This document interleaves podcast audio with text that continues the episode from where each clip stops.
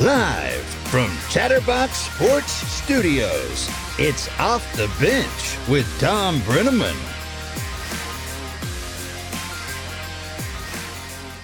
All right, all right, all right. It's the last day I am here. Thursday, tomorrow, Tom Brennan will be back in the saddle from his long, fun, enjoyable trip to Utah. Skiing the mountains, I assume. I don't know if he talked about that before he left. I don't know what was talked about before he left, but I do know if he's able to ski for four straight days, that is that is quite the feat and impressive. I guess we'll have to ask him tomorrow because ultimately he will be back and I will be gone.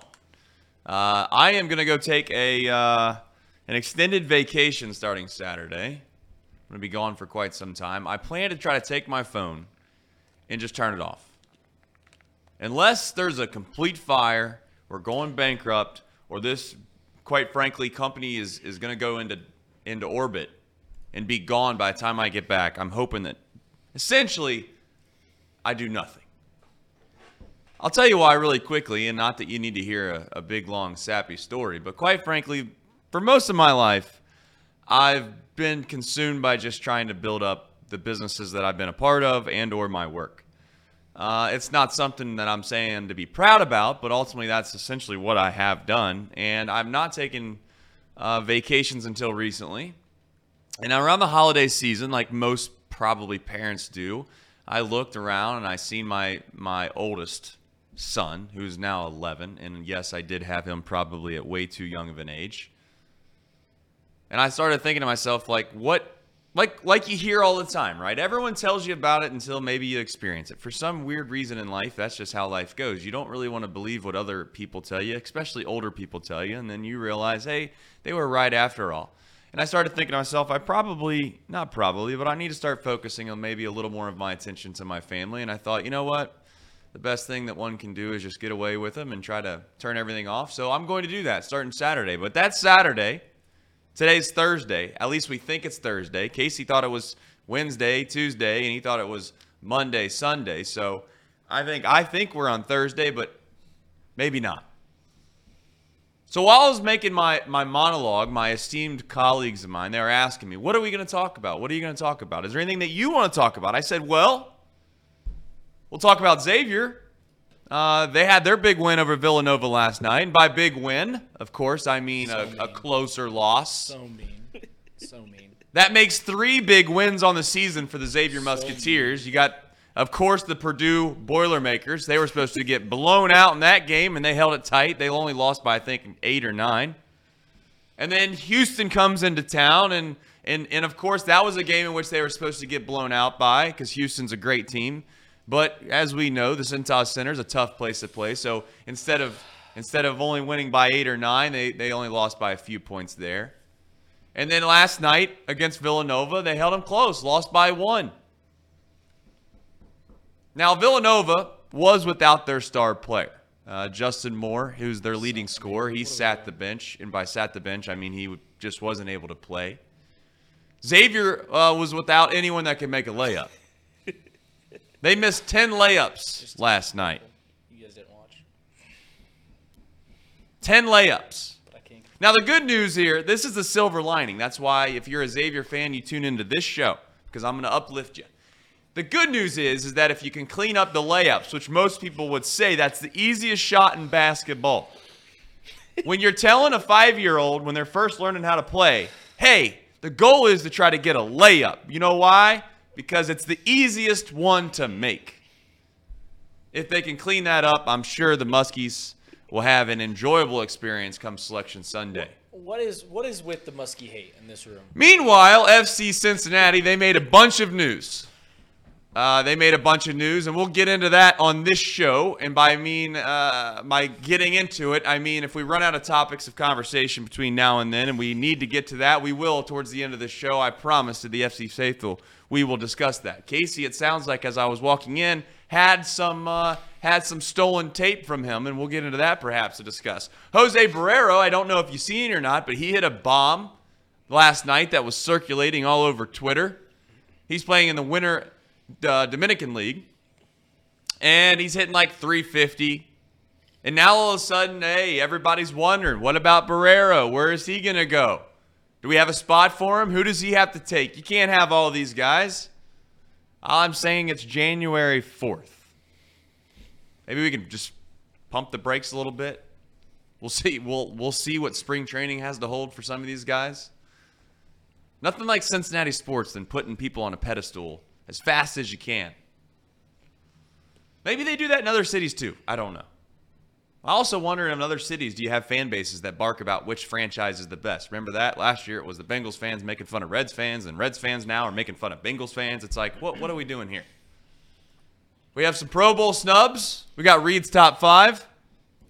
We got buy or sell. We got so much more. And by so much more, I mean we're probably going to do a draft on which uniforms are the best in the NFL because we don't want to overly talk about topics that you're probably tired of hearing about. So if you have something you want us to talk about, by all means, be my guest. Put it in the chat. Maybe it'll make the cut. Maybe it won't. But uh, Reed, you were trying to cut me off during my monologue. Did you have something to say? Well, yeah, it was just so disrespectful. I mean, just just so disrespectful. I mean, you. What was you- you disrespectful? brought- Did I you- say anything wrong? about about the whole Xavier thing? Listen, I don't get where the Xavier hate comes from. You're you're just sitting up there. You ended your monologue with, "I don't understand why we tear down other teams in this I don't. city." And you're just tearing down Xavier. Here's the thing: is is the reason that people don't like Xavier because they've been the most successful sports team in this city over the past 20 years? Is that the reason that people dislike Xavier? What team in this city has been to the Elite Eight of their sport more times than Xavier in the past 20 years? I'll give you an answer. No team has. And that's the beautiful thing. And The Reds have only been twice. The Bengals have only been twice. Okay, I'm listening. UC's been a big old fat zero once in football, I guess. I guess. But it's the most successful team, and you're just tearing them down. Just tearing them down. Well, I didn't tear them down at all, Reed. I think what I said was is nothing but facts. I, I, I just said that these were great losses. They're they're so great. They're so They're good like losses that they feel like wins. Yeah. I mean that is what they are. That is what they've been deemed. That's the that's the perception that has been that has been fulfilled within my timeline and around the city is they, they played great against Purdue. I mean they did. They played right. great against Purdue. Right. Did you see the fight they had against Houston? Right. I mean, they went on the road to Villanova and they only lost by one and they missed 10 layups. They also- You can't possibly tell me that isn't a great story to tell. I'm telling it. I'm telling the people that, that if you're a Xavier fan, you have to be thrilled. You can't possibly be less excited. Also, you're forgetting the time when Xavier went into Hoboken, New Jersey. Couple days after the Seton Hall Pirates punished the reigning national champs UConn Huskies, and Xavier took them to the woodshed. This is a Xavier team that will finish higher when it's said and done in the net than the UC Bearcats. Mark Boy. my words here on January 5th. I don't think that'll happen, but it certainly could. I, UC plays the toughest schedule I've ever seen in my entire life. They're about to go up against the Gauntlet starting Saturday night, but Not as uh, hard as the Big East, but yeah. well, it's way it's significantly harder. You're telling me Kansas is harder than going to Hoboken, New Jersey to play the Seton Hall Pirates? Ridiculous. Ridiculous. I don't even know what we're doing here. I listen. I don't make fun of Xavier anymore. I, I like Quincy Olivari. I, I want credit for it. I think he's a very good player. He almost chose UC, went with Xavier. That's okay, but there's a respect there. There's a lot of respect, and that's fine. I, I, I watched uh, the first half and the start of the second half yesterday for Xavier before I had to leave where I was at. Uh, they, they looked okay. They didn't look they didn't look terrible. I thought they looked looked pretty okay. bad. If they would have, if they would have snuck out that win, that would have. I mean, they had no business winning that game whatsoever. Like like you guys have mentioned, 10, 10 missed layups. They looked very bad. Defense wasn't there, but Well, I was Quincy Olivari didn't play well at all. Des Claude had had moments of doing doing nice things, but at the end couldn't finish. So if they would have walked out with a win, that would have been incredible. But they didn't. They didn't. It's not just. It's not Xavier's. Well, I was on Xavier Twitter, and, and a lot of there was a lot of people trying to stay positive, um, and it was because That was a great idea. I, I don't know who put that up there, but that I don't know why it was there in the first place. I Also, did. Chi Town. Shout out to Kelly. His wife's watching. Shout Kelly. Hi, Kelly. Is her last name Chi-Town Real? Is she Kelly Chi-Town Real Estate? Yes, no, she she's is. Kelly Real Estate. Kelly Gotcha. Real Estate. His first name w- Chi-Town. Yeah. Go ahead. Go ahead, Elliot. No, Uh, so I finish was, your I was point. on Twitter, and by Twitter I mean X.com, and, and I was looking around the, the Xavier Twitter sphere, and nobody actually uses their name on Xavier Twitter. Apparently, it's just a bunch of burners, which I find to be strange. But to each their own. You guys can have your own burners. And, and basically, what, what, I, what I was finding on, on X.com was this was really a moral victory. So you look at this game and, and you played your guts out. It was on the road against a tough Villanova team, who, by the way, you're now 4 and 18 against all time. Mm-hmm.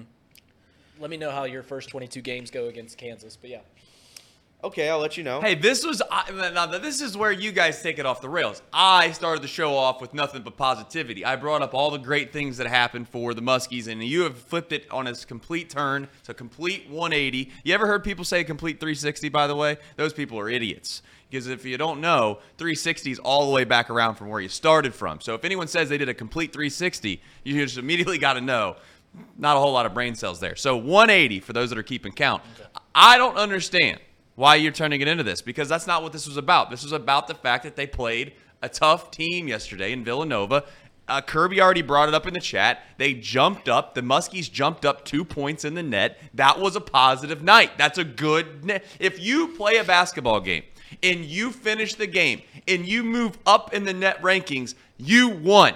That's Thank how you. it works. Thank you. That's how it works. Thank Thank, you. you. We're gonna Thank move you. on because wait, otherwise, can you right before the show started, I was in the middle of nothing but but putrid hate. There was nothing but just vitriol, just just worming my desk. You know why? Because we had Casey and Reed just down each other's necks two two seconds before the monologue started. So I was trying to bring some positivity up, and here we go again. Reed, of course, as always, flipping it around and making it negative because we all know. Reed is the world's most negative guy. if you've ever hung around Reed, he'll just bring you down. He's just Mr. Negativity. Casey, he's always optimistic no matter right. what happens. So, Casey, you had mentioned before the show started that you were you were a little upset, but then you came around to it. Where's all this where's all this discussion? Why why the discussion, Casey McAllister? So I, I brought up the uh, the idea of Cam Taylor be, Britt being a Pro Bowl snub, which I, he he probably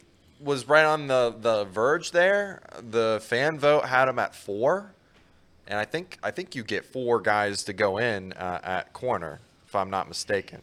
Yeah, you get four. The four that ended up going in the AFC were Pat Surtain, Sauce Gardner, Jalen Ramsey, Denzel Ward. I think Denzel Ward and Sauce Gardner probably deserve to be in there. Um, Jalen Ramsey only played half the year. Like, that's probably just because he has a name.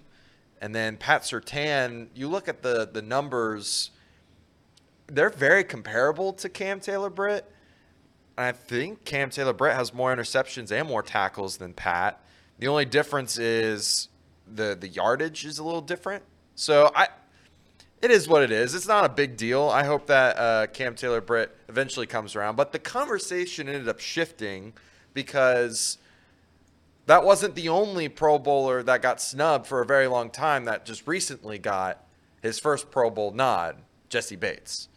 And of course, Reed asked me a very simple question that I mean, I didn't know off the top of my head. I'm not I'm not a info book. I, I don't- have the the whole You're not Wikipedia. yeah, I'm not Wikipedia. I don't have baseball reference in my mind like Reed does. Yeah, you, you got that right. And I said no. Jessie Bates does not have any All Pros. Well, turns out he had second team All Pro, one, in his entire career, which I just thought was a little a little unfair because Jessie Bates was a great safety for a very long Second time. team All Pros, kind of like when you when you if you think about it, just for a second, Casey, not to cut you off here, but if you think about it, second team All Pro is kind of like is it's like winning when you don't win. Correct. You know what I'm saying? It's kind of like Correct. losing a basketball game but moving up in the net. That's kind of what it's like. You kind of lost, but you really won. Go ahead, Casey. Right. And so I just was a little upset because I thought Jessie Bates deserved more Pro Bowls here in Cincinnati. I'm very happy that he got a Pro Bowl nod finally. Definitely well deserved. I think he led the league, at least at the safety position, for interceptions. So kudos to him. Had one of the best uh, graded years, according to PFF, at safety. And so I, I just, you know, was just saying, like, there's a lot of other guys that I think the Bengals have missed out on being Pro Bowlers. And Reed pushed back on the idea, which it's a it's really a silly idea. This is has no ground that Cincinnati players get snubbed all the time. That that's pretty much what I was implying. Reed just wanted to push back on that and say that's not true. I I think it's a tired thing when people talk about like why don't we get respected? I think we talked about on the show yesterday. Why doesn't Cincinnati get brought up in the national media? Everyone does it. When the Bengals win three games in a row, you're like, is Colin Cowherd, is Nick Wright going to talk about us today? When the when the Reds go on a 10 game win streak, you're like, are the Reds going to be talked about on Sports Center? Are they going to be in the national media? I don't. I always thought that was tired. Listen, Cincinnati's a small market, small teams cherish what we have here in this city. Don't worry about what people in the, the wider country care about because, listen, their, their opinions don't matter. So, Well, here here's where I push back on that idea just a little bit because there's one other guy that I want to talk about that it doesn't have anything to do with Pro Bowl because Trey Hendrickson did get the Pro Bowl nod. But there is no conversation for him whatsoever on Defensive Player of the Year.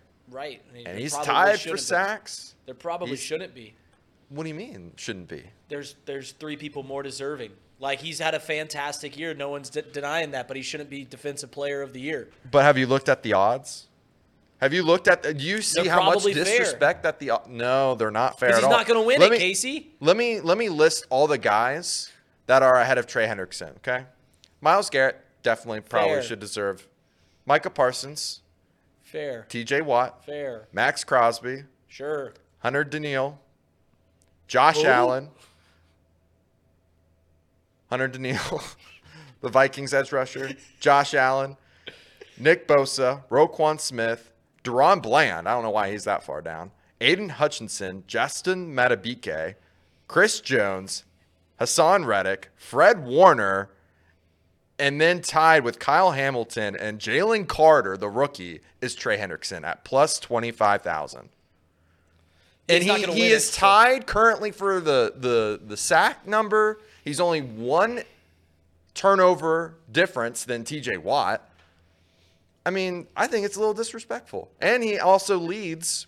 I'm pretty sure he's in the top three in, in pass rush win rates. So I don't I don't know. I just think it's a little bit of a, a um, unfair that he doesn't get more of a of a conversation. Because without him, this Bengals defense is 100% abysmal. Has nothing. All right. So you uh, that's a that's a that's a good a good thought. I mean, if without Trey Hendrickson, you think that the Bengals defense would be significantly worse. Significantly worse. So instead of, I'm just saying, instead of it being Hendrickson, and again, I know this is a little bit of a lightning rod type of uh, player because you have a young player, and if they don't perform early, then all of a sudden they get some narrative written about them, and then all of a sudden maybe you just, it's tough to come back from a bad first impression, and that's certainly what Murphy has been. And some people that watch tape significantly think Murphy has made progress, but if you had Murphy instead of Hendrickson, you'd think it would be significantly a significant drop off. Like there would be clear, noticeable issues, or are you just overvaluing Hendrickson? well, that's the only pressure that's that that is even present on the Bengals defensive line at the current moment is Trey Hendrickson. So you take that away and they really don't get any pressure home. So I mean, the the the drop off like what you're talking about is probably like three quarters of Trey Hendrickson's production currently. I would say. Yeah, I mean, I listen. The whole Pro Bowl, All Pro thing. I don't think anyone that watches football significantly really cares about it. I really don't. I, I could be wrong about that. Maybe there's a select few amount of people that are like, wow, you know, like my favorite player didn't get All Pro, or my favorite player didn't get a get a Pro Bowl. Not like the Pro Bowl has become uh, pretty much the biggest joke in all of sports. We used to make fun of the All Star game in baseball when it when it was so laughable that they would tie at the end of the game. Then all of a sudden, everyone was in an uproar about that because they ran out of pitchers and there was a tie. And how could you possibly have an All Star game? It used to mean something back in the days when you know you had all the guys that didn't play this interleague stuff. Now they're all friends. I hate that. They're all friends now. They don't want to play each other.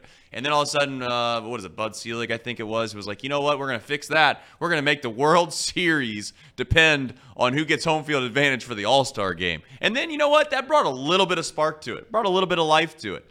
Um, that is not the case anymore. They kind of took that away, which I think is more than fair. But the Pro Bowl has reached the level now to where you can just get rid of it, right? Or if nothing else, I guess they're trying to implement it to be more of like they're going to sneak in a flag football game now. Like that's the idea. Yeah. So clearly the NFL knows they're in a situation where it's tough to play a game where people inevitably are probably going to get hurt if it's played somewhat serious at all. And if you're not going to play serious, then nobody really cares to watch because there's nothing to watch because the game that you love doesn't exist. So I don't, it's nothing more than just an award. And most times, awards, for all intents and purposes, just come down to a beauty competition. And not that many people want to talk about the Baseball Hall of Fame on this show, but the Baseball Hall of Fame certainly has flaws in it. You have people posting pictures of their ballots now on X and their reason for not voting for Gary Sheffield is because why? Well, he'll be on the ballot next year. Well, the person that's making these votes was unaware that he was not going to be on the ballot next year. Seems like a flaw in the system. Now, I get it. Big numbers, mass numbers. One will always show its head and be kind of, you know, maybe an outlier to where you shouldn't focus and harness all your energy on the one forgotten person that doesn't know what they're doing and you have a, a, system that has a ton of people that are doing a really good job so your system as a whole is, is solid. But it's not a good look for major league baseball either when they're hall of fame and i know it's not major league baseball it's the, it's the baseball writers uh, hall of fame but for all intents and purposes it is the sports hall of fame. Doesn't have a good look to it when you have people that vote on the actual subject and they don't even really know all of the, the details that are at hand. So I I do not put a lot of stock in it. I know as a sports talk show, and maybe this is why we're a little bit different sometimes in sports talk shows. I just don't want to make a big deal about who got in, who got out, or who got this award or who got that award. I do think it's a reasonable discussion to say how worthy is Hendrickson, and that's why I asked the question: Is Hendrickson that much better than everybody else? To where if he was gone, like a J.J. Watt, would you notice? Yes. Or a T.J. Watt. Yeah, I think you would notice a significant drop off on the Bengals defense if Trey Hendrickson was gone. I don't I don't I, I agree. Like I think Trey Hendrickson absolutely you'd notice him if he wasn't on the field. Like it that's undeniable considering he damn near leads the league in sacks. The question I have is does he does he do opposing offensive coordinators fear Trey Hendrickson? The way that opposing coordinators fear Micah Parsons the way that opposing coordinators fear Myles Garrett, the way that opposing coordinators fear TJ Watt. When we go into a game with the Browns, we talk about Myles Garrett for a week. When we go into a game with the Steelers, we talk about TJ Watt for a week. When people play the Bengals, do they talk about Trey Hendrickson for a week? Oftentimes it's a, oh yeah, they've got a nice pass rusher on the edge. It's not the game plan isn't around stopping Trey Hendrickson more often than not. So that's where like when you talk about all these guys that are that are true defensive player of the year guys, they are they they when they're on the field, they affect the entire defense because more attention is going to be brought to them. Opposing teams are shifting their game plan around him. I don't think that's the case with Trey Hendrickson. And I love uh, Trey Hendrickson. I just don't think that's the case. I think the only guy that deserves like kudos for that sort of thing is Myles Garrett. Myles Garrett has done it with nobody to help him out on the other side. TJ Watt has had Cam Heyward and another guy on the other side for most of his career. Is this Sam? Is this Sam Hubbard disrespect right now, or no? Uh, it's not. It's not necessarily Sam Hubbard disrespect. I just think that though the, the the defensive line for the Pittsburgh Steelers has had significant guys on it even before T.J. Watt. Myles Garrett, on the other hand, he he is truly a, a phenom. I mean, he is a like 6'6", 275, pure muscle, just athlete. TJ Watt is like all six two. You know, I, I don't know. That's, we're not going to get into the comparisons here, but I I think that what you bring up is is fair. Um, do coordinators fear Trey Hendrickson? Probably not as much as those guys, right. but I think that, that that's why the conversation should be. I mean, he leads the league in sacks. That's he what I was going to say. He should be in that conversation at some point. And because that there's not another guy there, we'll never know that like if he does end up getting this attention that he does deserve, whether or not he can, you know, be a Myles Garrett or a TJ Watt. You know what I mean? Like there's no I don't know. My point to what you're saying is, is if if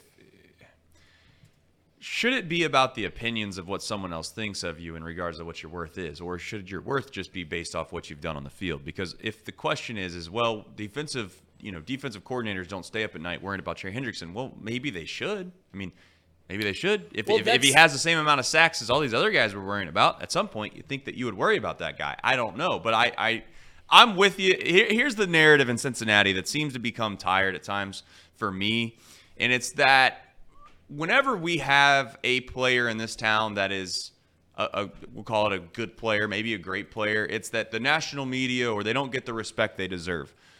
Well, there's a lot of great players in a league, and until you kind of either do one of two things, you over you, you you play over your head or you play great for so long they can't ignore you, which is what Hendricks would have to do, or you come out of the draft and you come from a high profile place that you're already well known about before you get there, then you would. Joe Burrow, we all know, is a superstar. Joe Burrow is one of the most well-known NFL players that there are. I would argue it's yes because he's gotten to the Super Bowl, and it's yes because he's great, but it's also because of what he did before he got the NFL. No one knew Trey Hendrickson was before he got to the NFL. This wasn't some well-known guy. It's not like he was Jadeveon Clowney or a Myles Garrett type. Uh, Myles Garrett, again, is a guy that has some controversy that has surrounded him as well. And I'm not just suggesting that that is a that is something that you would like for your players to get, but some of that comes from notoriety as well. I mean, Richard Sherman, if he never talked, if Richard Sherman never said a word, if Richard Sherman didn't, you know, basically be flamboyant, would anybody really know who he was Right. while he was playing? No. I mean, and Jalen Ramsey's another good example. Ocho Cinco was a very, very well known wide receiver. Yes, it was partly because he was a good wide receiver, but it was mostly because of the, the antics that came with him, which aren't bad. I enjoy that. I know that many people probably that's a turnoff to them when the way the way in which certain people act in certain times. But these guys are professionals, man. I mean, the, the vast majority of these guys are professionals. I don't see having fun or, or doing something extra as a you know as a sideshow all that bad of a thing. Unless you think that other players on the team find it annoying then at that point maybe you'd have an argument. But if you're including your teammates and you're having fun which i think ocho cinco did for most of his career i don't have a problem with it. Maybe you do. But that's why some people get more call it respect or they get talked about more in the media than others. And if you if you like a guy that just puts his head down and plays hard and he lets his, his play speak for itself, that's what Trey Hendrickson has done. He's not a huge flamboyant guy. And I'm not trying to be mean, but we can also all agree that his physique doesn't help him, right? I mean, if you look at Myles Garrett, if you you laugh all you want, but it's the truth. If you look at Myles Garrett, you think to yourself, "Wow, I should probably pay attention to this guy. He looks like he's going to be a good football player." I don't. I this is this is all the respect in the world. Some people are going to think this is a ricochet shot. If you look at Trey Hendrickson, that is not what comes to mind. Tell me I'm wrong. You guys are laughing at me. Tell me I'm wrong. I'm just gonna steal Everett's comment here. Are we body shaming Trey Henderson right what now? was that? What was that? that? What was that? What are we talking about? What Yeah, I mean, like, is Trey Hendrickson as scary as Myles Garrett? No, but like, I want you to answer the question. What I said, what I said, people in chat could be like, oh, wow. blah, blah. Is what I said actually wrong? Trey Hendrickson looks like a nice cuddly bear. TJ that Watt picture? looks Look like at that a, picture. a thug. There's, there, there, there's him with his shirt off. He looks great. He looks great. Yeah, hang on. Let me let me get that photo. He looks ripped. Go ahead. You- He you looks- find- you Here's find- the thing. So you you guys were talking about like right before you you started talking about that bull junk, Trace. You said you said that like what you do on the field matters. Why does why do these periphery things matter when voting for defensive player of the year? I mean, we have the same conversation literally every single year in almost every single sport about the most valuable player. We talk about like, well, how valuable is is he to the team, right?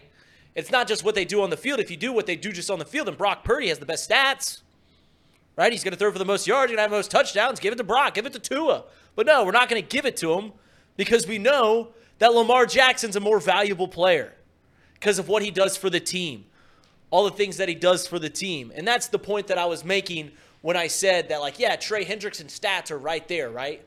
They're they're right there with the best defensive players. I love Trey Hendrickson. I hope Trey Hendrickson finishes his career a long, prosperous career for the Cincinnati Bengals. But to sit here and say that he that he imposes fear, that he doesn't that, that he affects the rest of the defense like a Myles Garrett does, would would just be dishonest.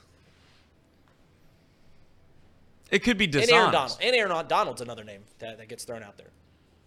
Fair enough. I, I, at the end of all of this, the reason the conversation started in the first place about all of this is because you felt like, and I say you as in Casey and, and, and Reed were discussing whether or not there was respect and whether or not there was merit to some guys, whether they should get a Pro Bowl or All Pro or whatever it is in the, in the first place. And at the end of it all, I'm just not sure that people care about whether or not someone gets an award or doesn't get an award. People don't, um, but it is incentivized in their contracts. That's Yeah, and, and Drew did mention that. So to be fair, to be fair, I'm not saying it's it, it has no merit at all. Hey, yeah, I mean, listen, that's Look at that. Look at the the veins popping out, man. Right. I think I. You know what? he's an You NFL player. I'm not suggesting he doesn't wear gloves. I, I think it's because of the sleeves. Now, I think does it's because of the sleeves. He's got to stop wearing sleeves so then we can see those guns. Does Trey lack a little bit of drip? Does he lack a little bit of drip? Sure. Is he the swaggiest player on the field? No. But he's ours, god damn it. He's ours. he's ours. That's our guy. And we'll rally behind him all we can. You know what? You know what? Defensive player of the year, Trey Hendrickson. Myles Garrett be darned. Give it to Trey. That's right. National you- media, you- put some respect on us. Trey Hendrickson's the guy right now on the Minnesota Sports Talk Show when they were when they were rattling through the names of people that were the uh, the odds-on favorite to win Defensive Player of the Year. And Casey got to their defensive end or their edge rusher, and and you were like, uh, I don't know how to say his name. That's what they're doing in Minnesota right now with Trey Hendrickson. They're they're like Trey Hendrickson. I maybe we've seen him. Obviously, they did No, play actually- Minnesota With- to be fair. all, in all but- due respect to Trey Hendrickson, we, we when we got him, there was a lot of uh, rumors flying around because he just come off a career year with the New Orleans. is Saints. he the best free agent signing in the past 15 years in Cincinnati sports? Uh, sure. Yeah. Sure. Yeah. Sure. Yeah. Undoubtedly. Um, you know, when, when we signed Trey Hendrickson, there was a lot of things flying around. Like he just come off his career year with New Orleans, and everyone's like, "Well, he had those sack numbers." But if you watch the tape, if you watch the tape, they're really they're really Cam Jordan sacks. Trey Hendrickson just got them as they got pushed his way, and you're like, "Well, I mean, I hope that's not the case. And in every year that he's been here, he's improved. He's gotten better. The numbers have gotten better. So he, I mean, that that narrative when we signed him has just been blown to pieces. He has been worth every penny that we've that we've paid him. And for a guy that drug uh, Duke Tobin yesterday through the mud a little bit, for every Nick Scott that he signs, he he he has at least signed Trey Hendrickson. So that's that's a little bit of a wash. I don't know if that's fair or not, but Hendrickson obviously has been very, very vital and important to the Cincinnati Bengals. But Aroldis Chapman was mentioned in the chat. I don't see it. Um, listen, the, like it or not, as a Reds fan, the Bengals franchise itself, when you have Trey Hendrickson and he gets brought over and you go to the Super Bowl and you go to the AFC Championship, Aroldis Chapman, I get it. They, they, they made the postseason, but at the same time, it's hard for me to convince myself to say that he was a bigger free agent signing than Trey Hendrickson. But at that point, we're getting kind of into the mud and talking about things that that I don't want to say don't matter doesn't make any sense, but that's kind of where we are headed.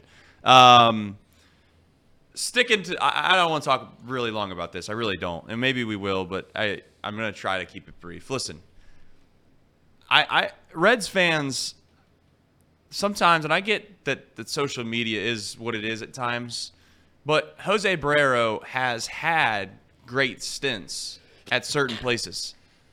He's had a good he's had a good winter league. There's no doubt about it. He's also played really well in AAA. Like it or not, if my if memory serves me right, he's a minor league player of the year. He has played good baseball before. It's just that when the when the lights have gotten bright, he hasn't performed.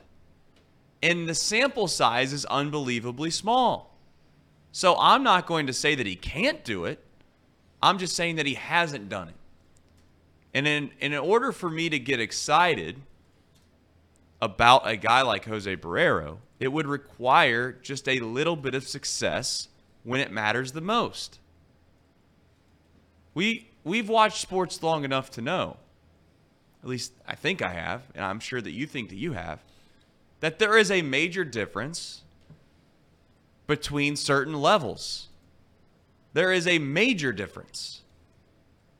And I would even say there's different levels within within Major League Baseball itself. There's also different levels to when you perform in certain stages. The next question that this young team's going to have is yeah, they've played well during the regular season and yes, they've played in some meaningful baseball games, but they've not played in real meaningful baseball games. So if this team were to fall short at some point in the postseason, the, the inevitable quick question is going to be, well, can they get it done in the postseason? And then if they can't get it done during maybe the first round, then it'll be, can they get it done in the championship? And if they can't get it done, if they get it done in the championship and they don't win the World Series, then the question will be, can they win the World Series? That's what sports become. And I would say there's a little bit of a different degree of success in all of those.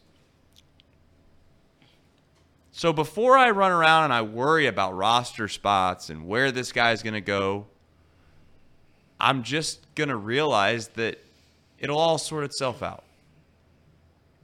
And if you're Nick Krall, there has to be at least a little bit of a thought of moving guys while there's value. I know we want to keep as many as we can get the logic behind it. But I also understand that you can only play nine players at one time. So if you have value and you have perceived depth, then you have to make hard decisions. Maybe the biggest decision that's going to get made isn't India after all. Maybe the biggest decision is what do you do with a guy like Barrero who goes to spring training and hits 500? But I'll at least wait to find out. Not going to make that decision now. The guys like Stuart Fairchild obviously still have to earn their keep. Ugh. Do you put uh, any stock in uh, the red? There's a lot. There's a narrative out there regarding Jose Barrero that the Reds ruined his career by calling him up too early. Do you put any stock into that? I don't believe in that. I don't believe in that. I know that there's reasons to where that could show its face. And I I understand the, the logic behind, well, you don't want to bring someone up too soon and lose their confidence and then and then their confidence is shot. I would just say that if you don't have the mental makeup to be able to to to try to overcome the hurdle of not having success early in your career, then you don't have the makeup to be a successful Major League Baseball player over any somewhat extended period of time, anyways if you can't overcome just oh, he got brought up when he was 20 years old and he struggled and he got sent back down. He was never the same. Well, he wasn't going to make it anyways because the best players in the world are going to struggle at some point at the major league level and they're going to have doubts or whatever small doubts it may be, but they are able to overcome them. So I don't believe in that. No. It seems. I, I, I think, if anything, I'll tell you who's proven that. And I don't mean to, again, this isn't, these aren't stray shots. These are just me trying to say, hey, th- like, think about it this way. The opposite of what you're talking about would be a guy like Aquino. You couldn't possibly come up and played better than Aquino did. And what ultimately ended up happening, anyways? The old phrase, water finds its level. I know people tired of hearing that, but water found its level, and you found out the level was lower than what it needed to be. Baseball is as much mental as we all know as it is physical, and I'm just here to tell you that you don't ruin someone's mental makeup. You reveal someone's mental makeup. It's as simple as that. And that's not just baseball, that's life. Because oftentimes in life, you can have great circumstances when you grow up. You get great parents, you come from a lot of money, blah, blah, blah, blah, blah. But in, inevitably, at some point in everyone's life, there will come a point of controversy and or you're going to have to face something that you have to own and it's up to you whether or not you handle it right or wrong i don't think that you can get broken by coming up too early in the major leagues i think that's the big again this is my opinion of course but i think that's the biggest myth that we have going in Major League Baseball or baseball in general. Yeah, I don't I don't disagree with you. The the only thing about Jose Barrero though, I mean, he was called up. The Reds basically needed a body. He was sent up straight from Double A. I think. I think that was the uh, essentially what happened there. But I, he hasn't shown, like you mentioned, Aquino. Aquino sh- has, has shown in spurts that he belongs in the majors. Jose Barrero hasn't really shown that, and I think that's I think that's the disconnect. He can hit as well as he can down low or in the minor leagues, but I, I, I just don't see him as a major league player, and I don't know how much value he has uh, with how much time he's played in the big leagues. Can we use Will Benson as an example then? And I know we said we weren't going to sit here and talk about um, the Reds for long, and of course, inevitably, we'll probably spend an hour on it or something. But Will Benson is very much uh, points to the example that I'm getting ready to use with Barrero. At some point, though, within this window of opportunity, you get to a point where you know that your window's closing, or you're at the end of your rope, or this is your last chance. Yep. Sometimes that is what it takes for you to remove the fearful nature that you've played with before. I really do believe that. I think that if you get called up, some guys are ready to go. They're not worried about it. And some guys obviously over they say they start pressing and they don't play well. I think you can make the argument that Barrero has done that because he's seen what was behind him. He's not an idiot. He knew that he knew that De La Cruz and Matt McLain and these guys were right behind him, and he knew that if he did not perform last year at the beginning of the year, he was going to get sent down inevitably for these other guys. So that definitely plays its role a little bit. It reminds me sometimes of college football when you have two good quarterbacks, right? And I would argue if you have a good or great quarterback, you probably don't have any quarterback competitions. But for all intents and purposes, sometimes when you have two QBs of the of the same, you know, talent level, it works against both of them because they're both worried when they go in the game that if they make any mistake at all, the other guy's coming in. But I would just tell you that if you have those guys, then at the end of the day, you don't really have anything anyways. Because when the pressure when the pressure gets to championship level, though both of those guys are going to crack. Because mentally, neither one of them are strong enough to handle what it actually takes to win a championship, anyways. So my point is, is who cares? If you if you send them up and they crack, send them back down and they bring them back. Will Benson's a perfect example. Will Benson pressed when he got up here the, at the beginning of the. Do we think that Will Benson went down to AAA and somehow they they changed the swing and magically Will Benson become one of the best players for the Reds the rest of the year once he came back up? No. And he's mentioned that even on an interview that Nick Kirby did with him at Reds Fest. At some point, you realize, hey, this is just a game. I'm going to relax. I'm going to try to play. And if it works out, it works out. If it doesn't, it doesn't. And at that point, for whatever dumb reason, we've all played sports. Most of us have played sports. Even if when you go play a round of golf yourself, as soon as you stop caring and you relax and you don't care anymore, everybody's like, wow, I just started playing better. Well, that's because obviously, psychologically, sports are hard. So I think for Jose Barrero, to finish it out, he has an opportunity this year in spring training to prove a point. And I think he's got one last chance with the Reds. But I don't think he has one last chance in Major League Baseball, to be clear. I do think that he can get moved, traded somewhere else, find it, find somewhere where they're where they're willing to play him 162 games no matter what, and, and something clicks and he figures it out. and that's fair. That's being an optimist. I just think you, you know you say water finds its level. I think it. I think it's level. I, I don't think in four years uh, and, and none and none of the numbers have changed really at all. So he, he gets on base 24 percent of the time. I, I I think he's a fine player. I don't root against people, especially be, because of the, the the situation of him arriving to the big leagues out of necessity. We needed a guy, uh, and he was the only man to call up at that time which is why a farm system, I guess, is so crucial because we literally had no other guys to bring up. But yeah, I, I, I think I, I think Jose Barrero eventually uh, will maybe find his way in the big leagues. Just it will not be with the Cincinnati Reds. He will not do anything this spring training to convince me otherwise. I would say that um, for those that want to cast him off, that want to say that they're, they're, they're, over with him and all those things, I'm not saying be careful per se, but I am saying that it, there's there's some similarities to me and and uh, Edwin Encarnacion. I think Edwin Encarnacion, yes, he played significant time with the uh, with the Reds at third base, but people were over him, right? They were like, ah, this guy, he's he's can't field, makes mistakes, can't hit. And you see the talent though. You could kind of tell, hey, there's something here. And then he obviously leaves and he goes on and he has a pretty damn good career. And that's the crazy thing about all this as well is that sometimes in order for somebody to kind of get themselves into a position where they play well, you got to leave. And it's always easy to remember the guys that left your team and went on somewhere else and played well, but you you you easily forget the guys that left their team, came to you and they played well as well. Sonny Gray's a pretty good example of that. We don't talk about how Sonny Gray was pretty bad with the Yankees, but he came to Cincinnati and, and pitched great. Like it or not, Trevor Bauer was a, a, a, good pitcher, but he wasn't a Cy Young pitcher. He came to the Reds, became Cy Young.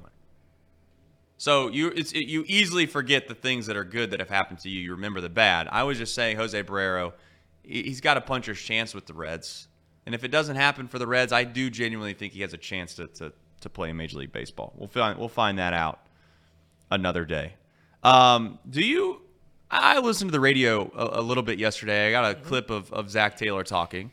Zac Taylor mentioned um, how important, and, and this is where definitely some coach speak here, but how important he felt like it was to try to prove to this for this culture and this fan base that that that they're about winning, and that this weekend is about winning. I don't want to say do you believe him, but is that something to where even though the public might like laugh about and chuckle about that he's being dead serious? I, I don't know. Like so, I, yesterday on, on Twitter, I threw out this tweet about how the Bengals played the, one of the hardest schedules in league history, and they're still eight and eight, chance to go nine and eight, and everyone like took it as oh, you're making excuses for the season. And, and, it wasn't that kind of a tweet at all. What it was is it was an appreciation post for Zac Taylor. I think that what Zac Taylor has done this year with the Cincinnati Bengals shouldn't go unnoticed. Playing one of the toughest schedules, playing in a division that's going to have three teams make the postseason, playing 15 of 17 games against teams that going into the last week think they can make the postseason, and doing it with a quarterback banged or a quarterback only healthy one third of the season. That's impressive, and I think the coach should should get some some uh, some merit for that. And I don't know if he gets enough. I don't know. If, I, I really like. Th- there's there's detractors. There's two different people here in this town. There's those that don't like Zac Taylor. Those that do like Zac Taylor. I'm very much in the camp that I like Zac Taylor.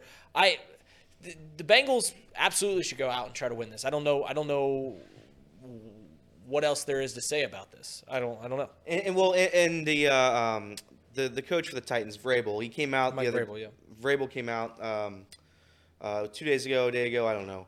But he basically came out and a reporter asked him, "Will you be trying to win?" And he's like, "Yeah, what? It, it sucks to lose. I'm not gonna. I'm not trying to lose games." So yeah, NFL teams, NFL players, they have too much pride.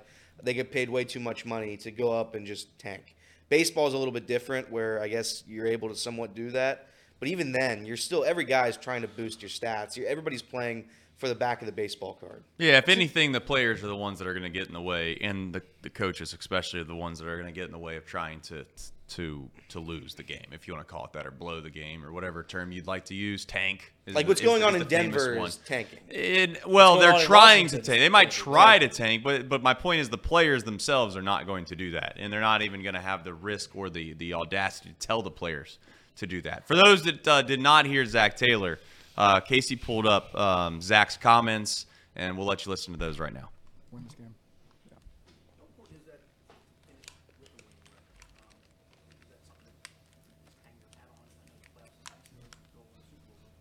Yeah. winning, winning period, winning period. I mean, we, we wear it all week when we lose. Um, it's way better to win for, for everybody's, you know, and, and uh, so that's that's our plan is to do everything we can to win the game. I don't hear that. So that's that's the first I've heard of it. So we, we isolate ourselves from that. So it's not frustrating. We just control what we control and try to win every game.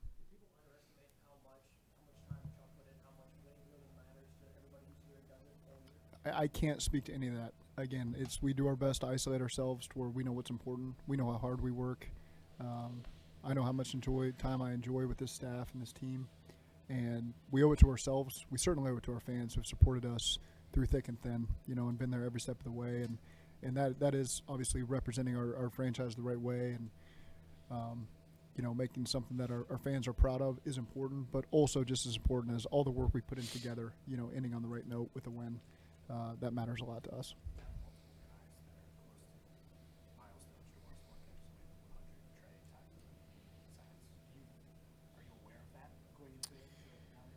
You know, I, I think um, when all these guys are playing and doing everything and help us win, some of that stuff takes care of itself sometimes.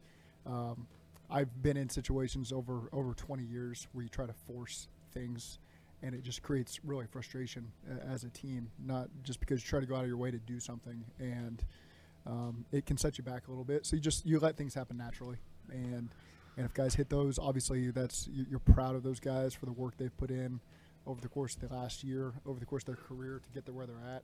Um, love to assist with that any way we ever can, but that is that is a lesson I learned. I remember one time in college we were trying to get a rusher, you know, I think at a thousand yards in the season or or X consecutive hundred yard rushing games, and we kept feeding him.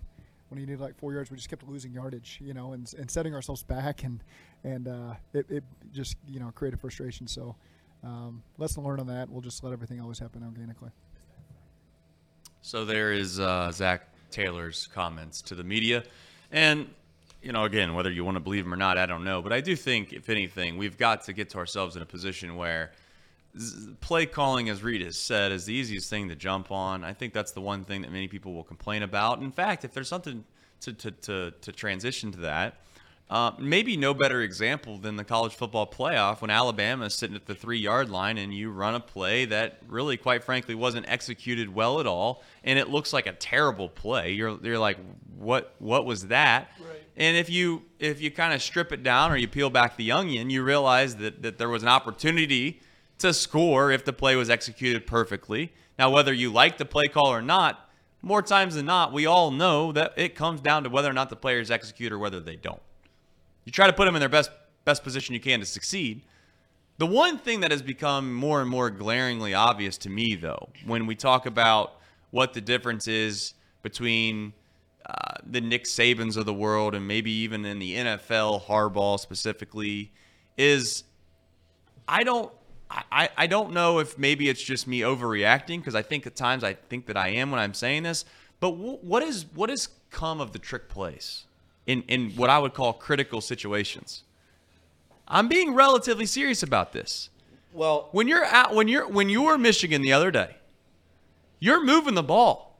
You don't have a problem out physicaling the other team. Like you don't have a problem man on man running the football. There that wasn't really a problem. But you decide once you get a couple first downs that now's the time we're going to run the the the, the flea flicker or we're going to run the, the the pass back to McCarthy and you just you scratch your head and you wonder what exactly is the plan. The one thing I've come to realize, or not realize, but when I when you're within sport and when when you're specifically when I was within baseball and inside of baseball and coaching baseball and doing these uh, recruiting camps all the time, and you're around baseball minds literally constantly, you realize quickly that these people know a lot, a lot about the sport. They are invested in trying to become the very best at whatever they can. But I do think that there is a little bit of groupthink mentality when it comes to those individual cultures. Sometimes you get so invested and so into the weeds on things, it's hard to see what the common person, if you want to call it that, sees or thinks. And when you're removed from it, sometimes you look back on it and you think, that's so dumb. So dumb to be like that or to think like that or to do like that. But you are but you become kind of a part of what it is. It's a cult to a certain extent inside of these circles. And the one thing I keep coming back to is that when you're removed, you can kind of laugh about it, but you can't see it while you're in it.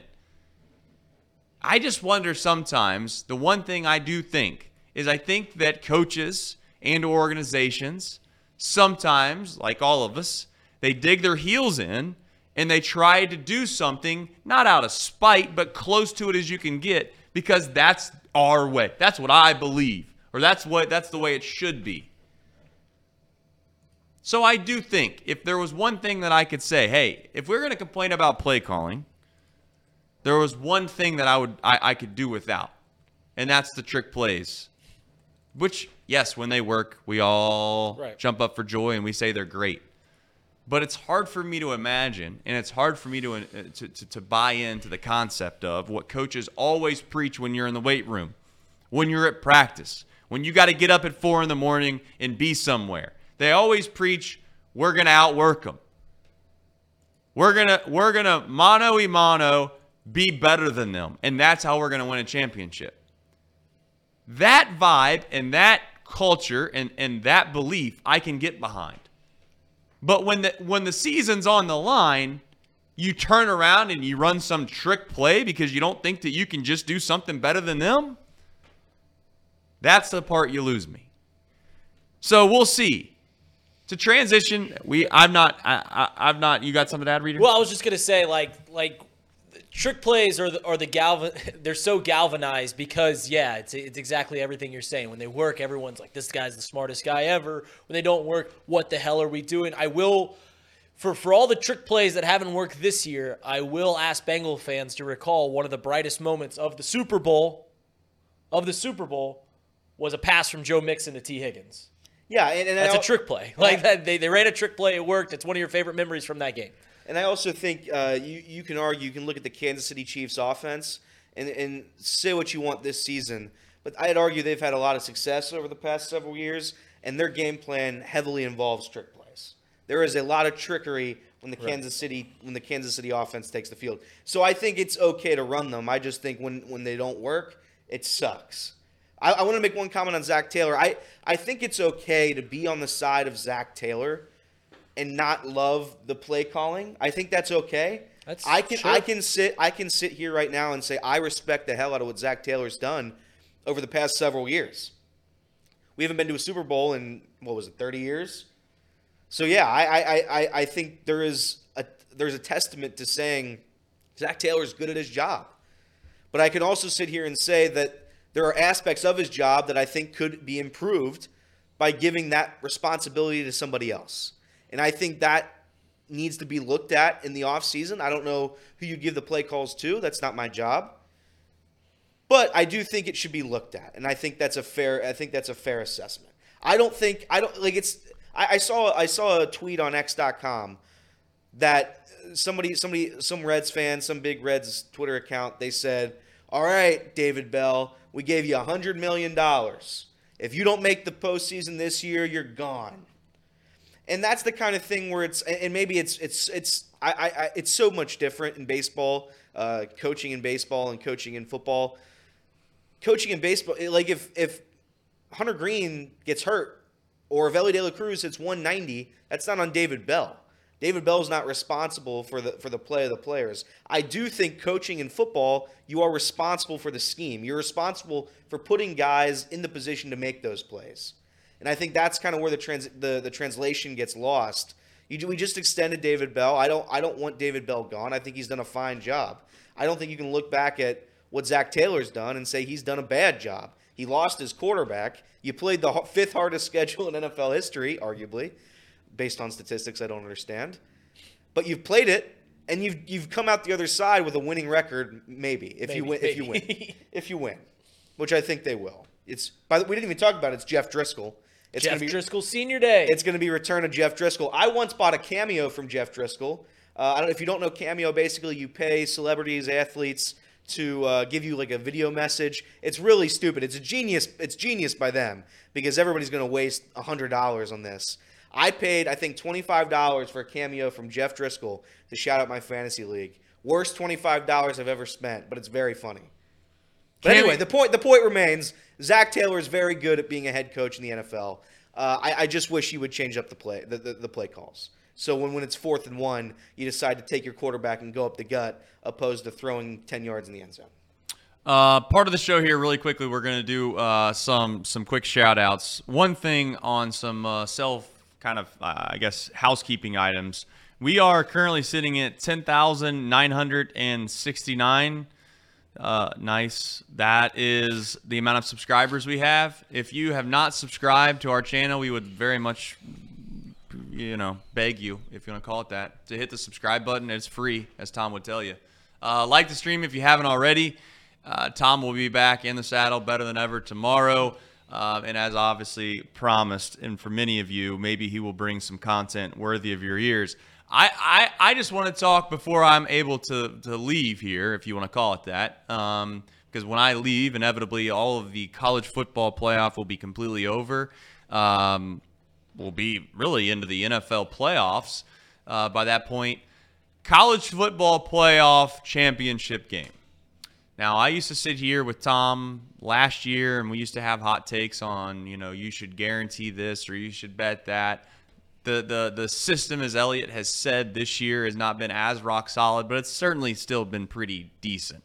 I know Reed will, will, will at least somewhat defend me on that if he defends me on Sure. anything. It's been decent. It's not been unbelievable. I was on Michigan, yes, pretty heavy against Alabama, and I am going to double up. You know, you ever been feeling so good at the casino where you throw you throw whatever you want on red or black and it hits and you just let it ride. Just gonna leave it there and let it ride. One more time. I'm letting it ride. I think Michigan is one significantly and clearly the best football team if they play up to their capabilities than than everyone else in the playoff. Of course, my bias will tell you that I do think Georgia could have probably, if they played up to their standard, been one of the few teams that could have beaten Michigan. But if Michigan plays up to their standard, it won't be much of a game. It's not going to be much of a game. Football is a simple sport. We make it complicated. It's a simple sport. Can you dominate the guy in front of you? And I'm going to tell you right now, Michigan has that on both sides of the ball.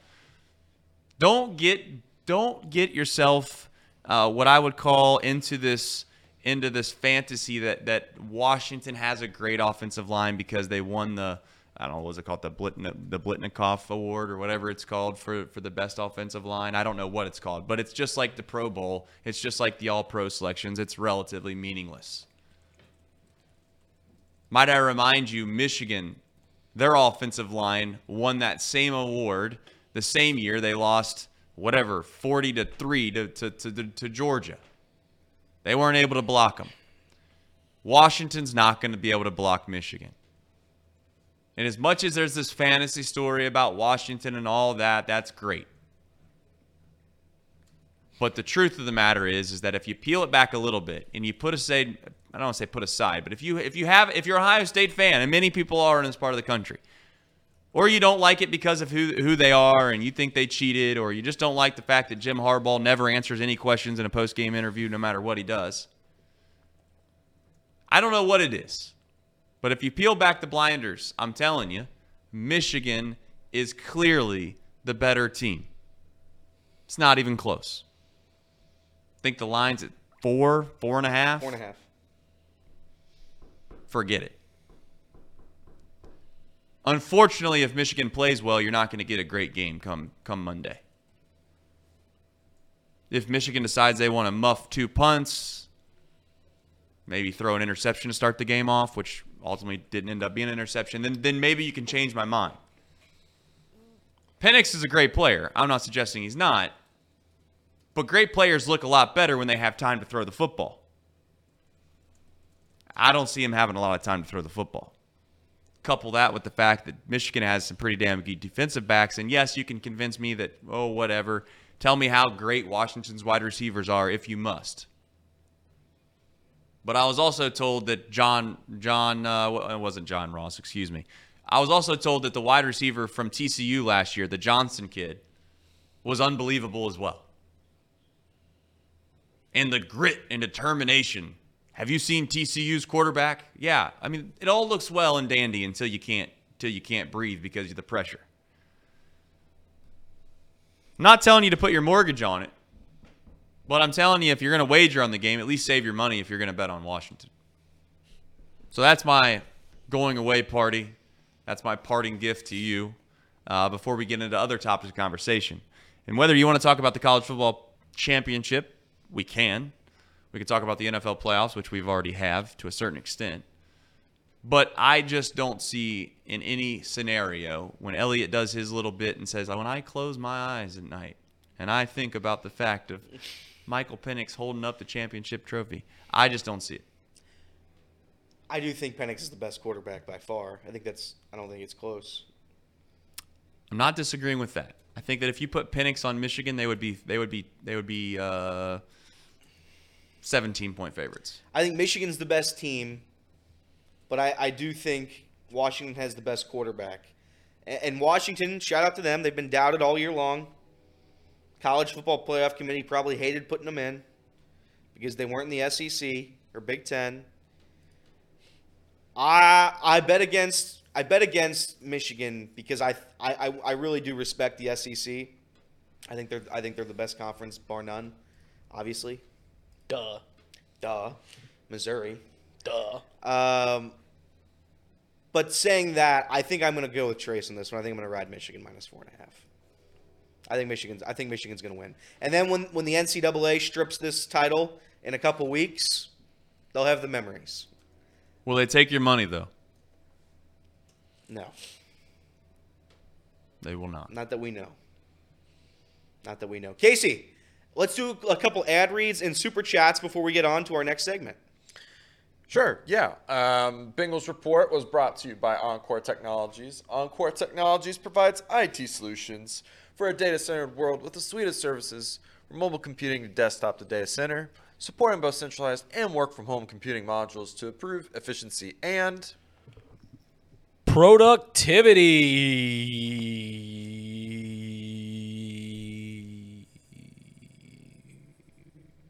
visit encore.tech. The path to innovation begins here. Productivity. Pahhni Water, made right here in Hamilton, Ohio, uses natural limestone filtration, unlike the artificial processing that other brands use. The result is a healthy alkaline water, and some say the best tasting water in the world. Visit Pahhni Water at P-A-H-H-N-I water.com to see where you can buy this great tasting water. And guys, get your coffee from UDF, technology solutions from Encore, and uh, finish it up with Pahhni Water. That's right. Before we before we dive in, you know, we just Super chat. we just wrapped off uh, the college football playoff stuff.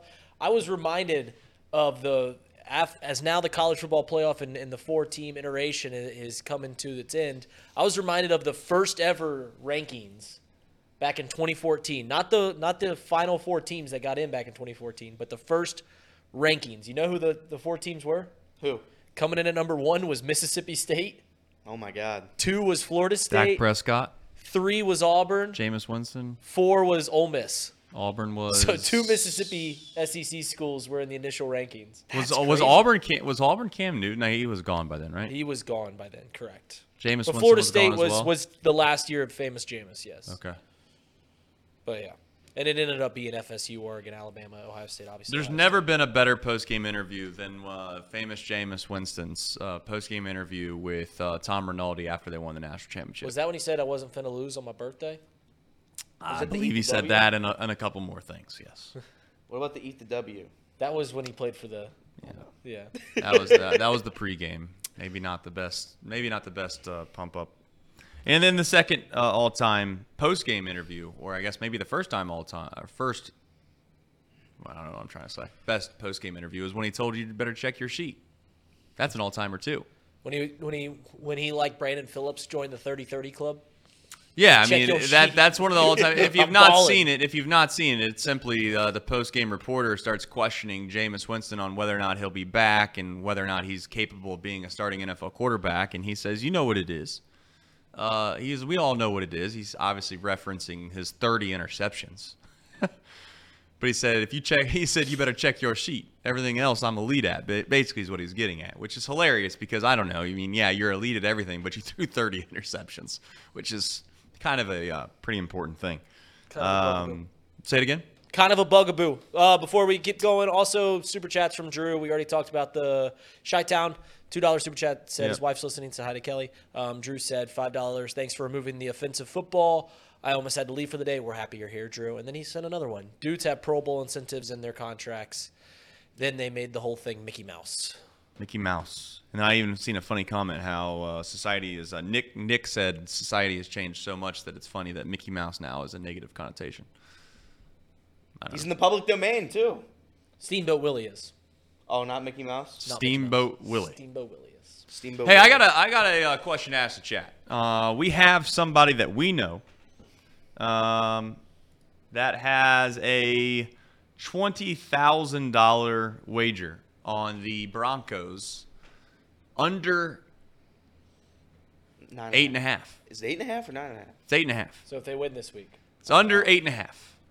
Broncos sit at eight and eight, play their final game against the Raiders this Sunday. We are debating. We're trying to figure out what the best way of, of going about this is. If anybody in the chat feels like you have something to add to this, please let us know. Uh, but it is a legit thing. I also want to say uh, shout out to Drew for helping us out. He's trying to get us another sports book. But if there's any other sports books watching, I do want to know, or I do want to let you know that I'm looking at it and I have the screenshot to prove it that I referred one person, one person, not not all the the millions upon millions of people that we've asked to to to, to loyally follow us into into betting sports book, but one person that has wagered between September to now. Um, $295,000. So That's some know. change. seems like That's just one guy. that's just one guy. That's just one person. We also have somebody that has a twenty thousand dollar wager currently uh, with sports with a sports book that we all know who it is for uh, twenty grand on the Raiders. Should he let it ride or should he just not cut his losses? I think that he could put in a money line bet on the uh, Broncos this weekend. Uh, because they are plus 130 on the money line. They are two and a half point dogs against the Raiders. Does he let it ride or does he just cut it right down the middle. What would you do if you were in his spot?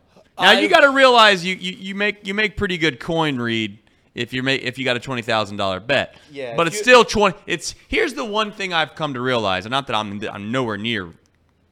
I don't know. In fact, I don't. I probably I'd be willing to bet there's a significant amount of people that watch this show that make more money than I do. I would almost guarantee it.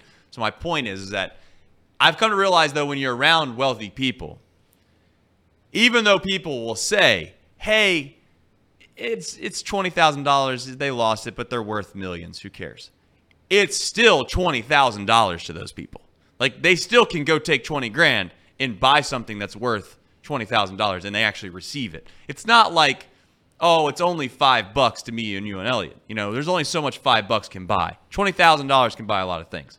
So go ahead with that would, in mind. I would. I'm gonna be honest. I'd abort.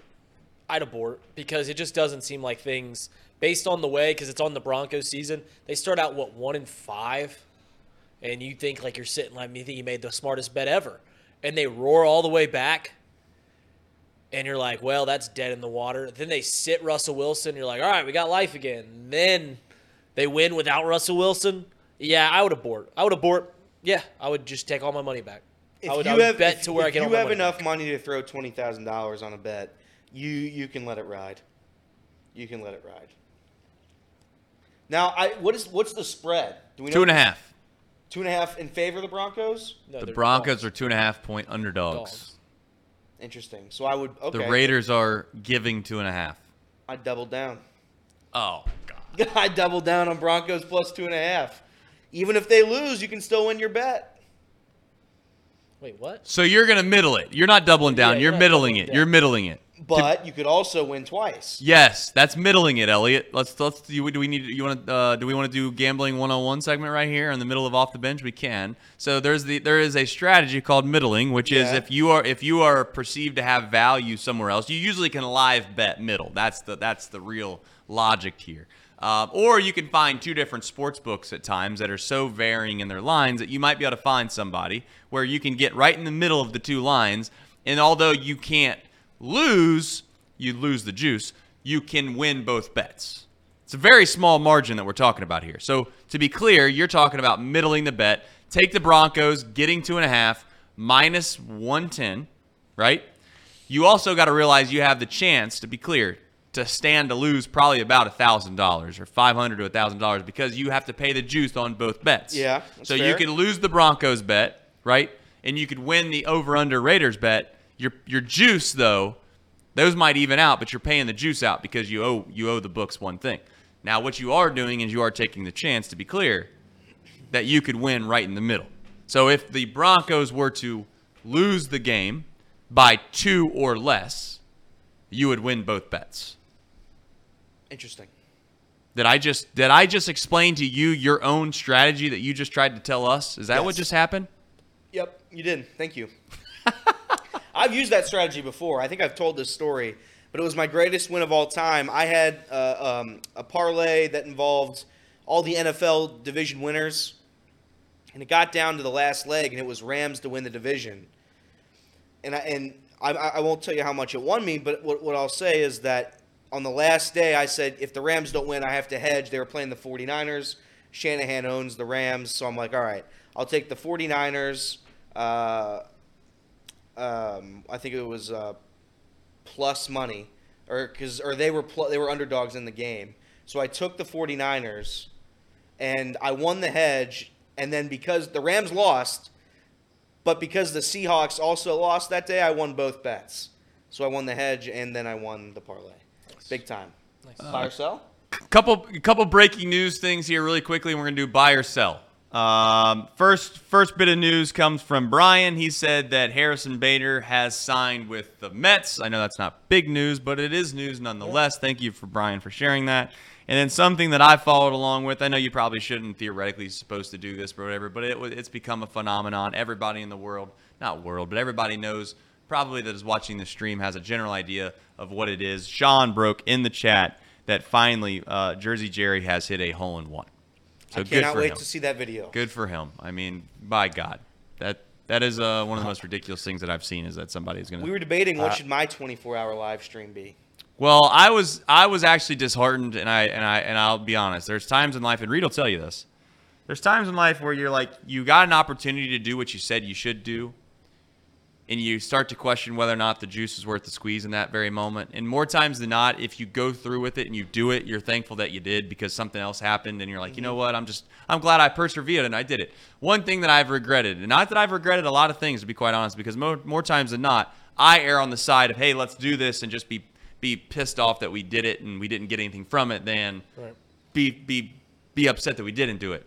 I really am pissed that I didn't give you the the. I, I should have made you do the Michigan live stream with money on Michigan because you would have been I was ready to do it. unbearable. I know you were, and I would have, and it's my fault. I will put my hand up and say that was my fault. I should have done it, and I just was like, you know what? Eh, he probably doesn't want to do that on New Year's Day. I'm making this guy live stream.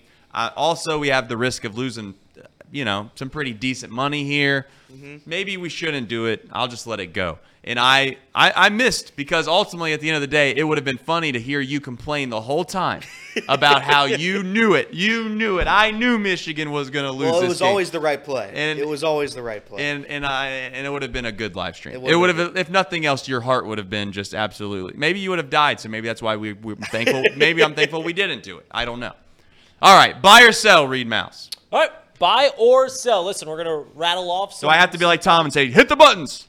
yes, yes, you do. Oh, oh, Oh no! whoa. Oh no! Oh, oh, oh, Get oh, off the screen. oh! What's going on? That was a teasy weezy of That Reed's was a top five. tease. What was That that? Reed's Oh, teasy no. weezy on on his top five. All right, buy or sell. All right, buy or sell.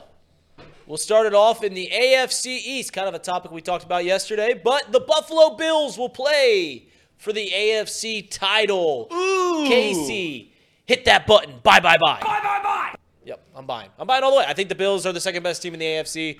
Yep, I think they're going to be playing for the AFC title. It's gonna be real crazy when they don't make the playoffs. Go Good. ahead. Sell because they're not making the playoffs. Oh. I, I I think the Bills. Listen, I think the Bills could win the Super Bowl this year. Saying that they are Buffalo, they don't throw to Stefon Diggs. He's going to cry, cry, cry the entire way. They are not getting to a Super Bowl. They are not getting to an AFC Championship game. Uh, bye bye Buffalo. Uh, I do think they probably will win a playoff game, but I, I, I don't think they will win two playoff games. Buffalo Bills, you've been eliminated. Sell, sell, sell, sell, sell, sell, sell, sell. You ready for Trace's gambling brain to take full effect here? It's getting ready to happen. So, usually, what happens uh, more times than not, at least the, the statistics are on your side if you were to do this. One gambling approach would be you take the public perception and you see one team get slaughtered or get basically crushed Right. in front of everybody. And that's essentially what happened to the Dolphins. Right. They're a fraud. They're not very good. They just got 56 points hung up on them uh, with the Ravens. The Ravens are for real. The, the Dolphins are not. Look at the Bills. They're playing good football now. They're they're the second or third best team to possibly make the Super Bowl. And the line comes out, and the, it's a three point spread. I just, in my mind, feel like the obvious answer here is that Miami, some way, somehow, is going to win this football game. And based off just the logic that I just put up there on the screen yesterday in the playoff predictor, for whatever set of circumstances that has to happen, I'm with Elliot.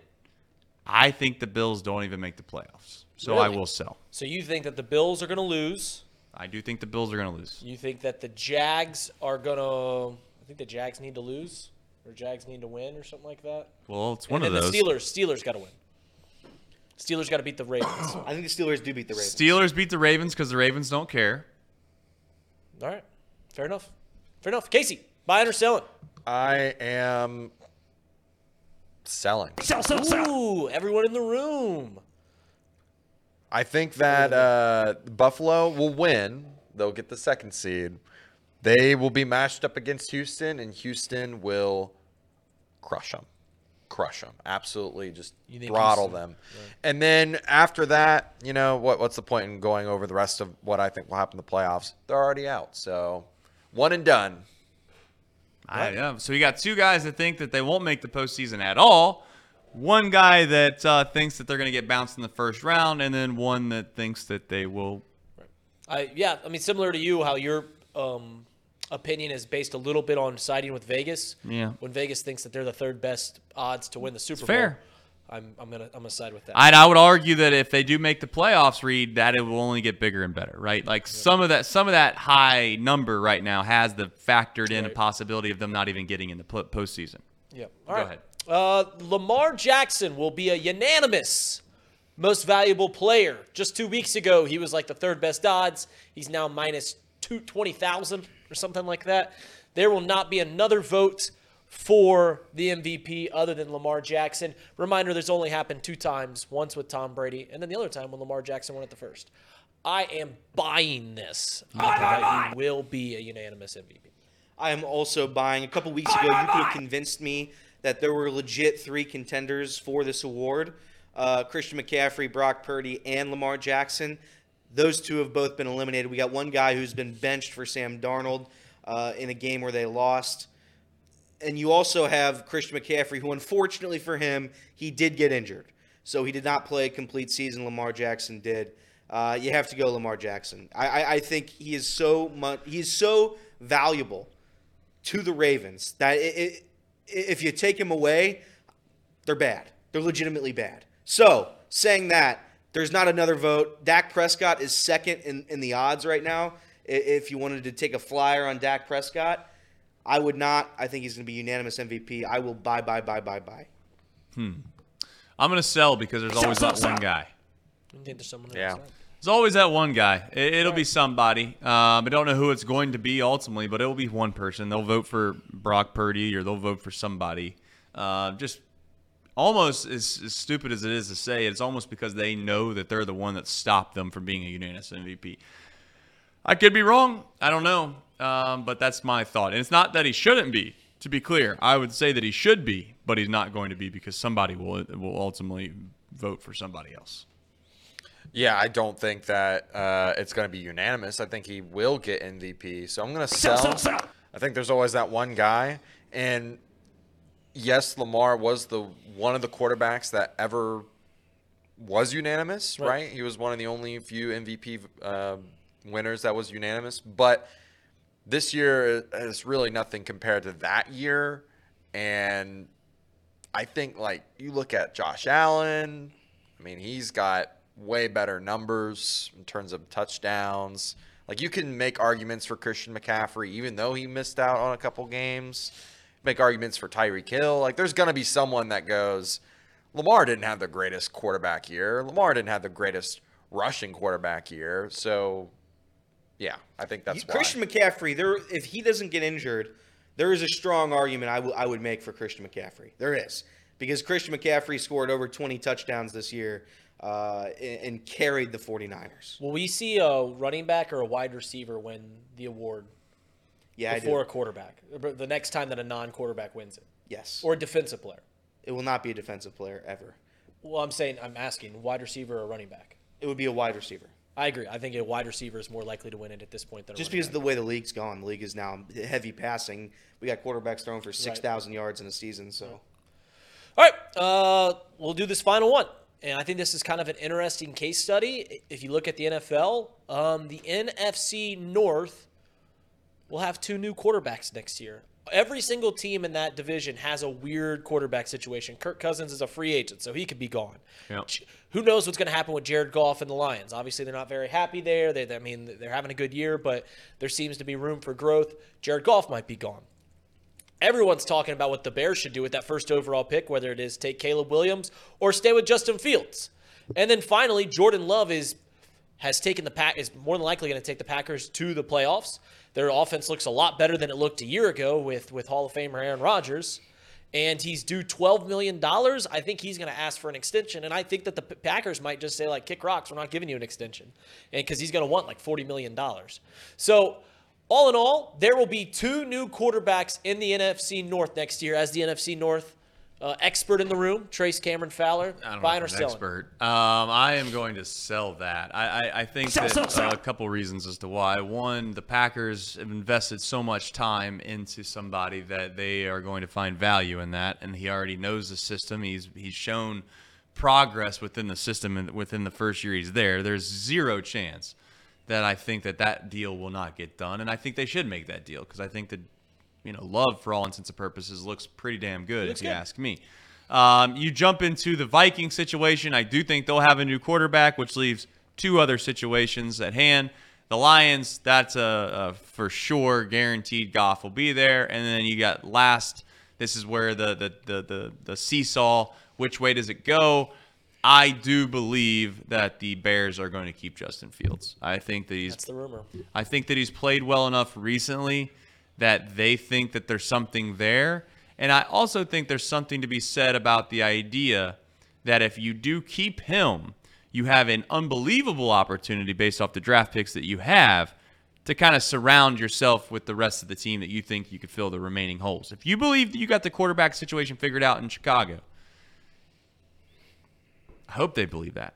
If they believe that, then they think in their mind they can fill some holes and probably go and try to win a Super Bowl relatively soon. Now, whether or not that'll happen, I don't know. You, can, you we all know my belief system in, in Justin Fields. I don't, um, I, I don't know what the, the Bears ultimately see in that uh, long term.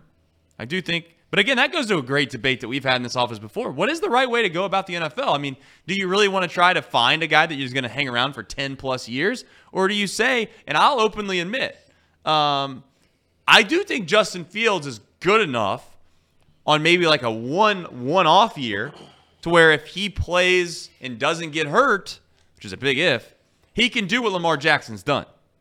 Yeah. I just don't think that he's a franchise quarterback. I don't think it's one of those deals where this guy's going to be the, the guy for star in decade. Chicago for 10 years. Right. Yeah, that's fair. Uh, Casey? Yeah, I think that the NFC will have two new quarterbacks. I'm starting to I'm trying to figure out if there'll be three.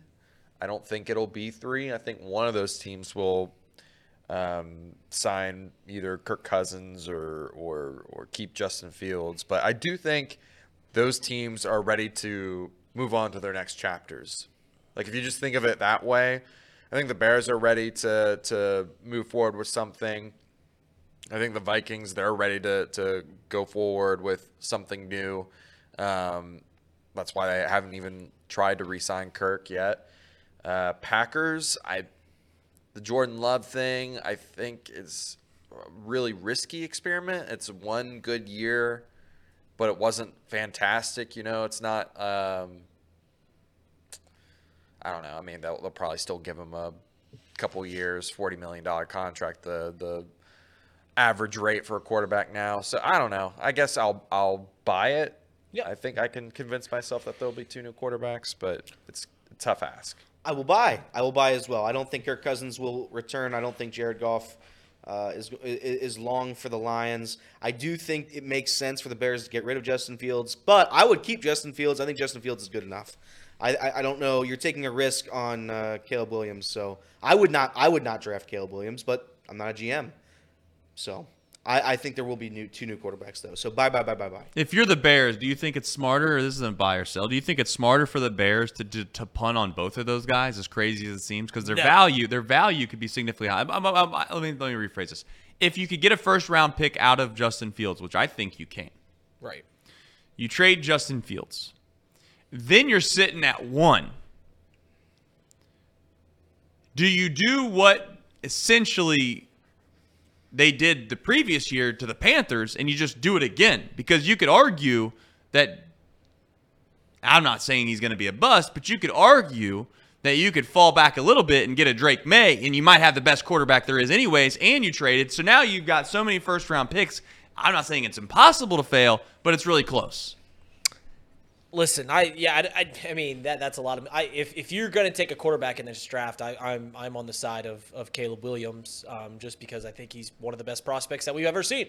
I know everyone doesn't like the the personality there. I know there's a lot of extenuating circumstances there, but I mean he's the talent's there. The talent is absolutely there. I think Everett Henry put in the chat. He said um, it makes absolutely no sense to not get Caleb Williams and trade away Justin Fields. Therefore, the Bears will keep Justin Justin Fields. And yeah, that's what the Bears have always done. I'm actually going to sell this. I think that the Vikings get rid of their guy, but I think I, I, think Kirk Cousins is no longer a Viking, but I think everyone else stays the course.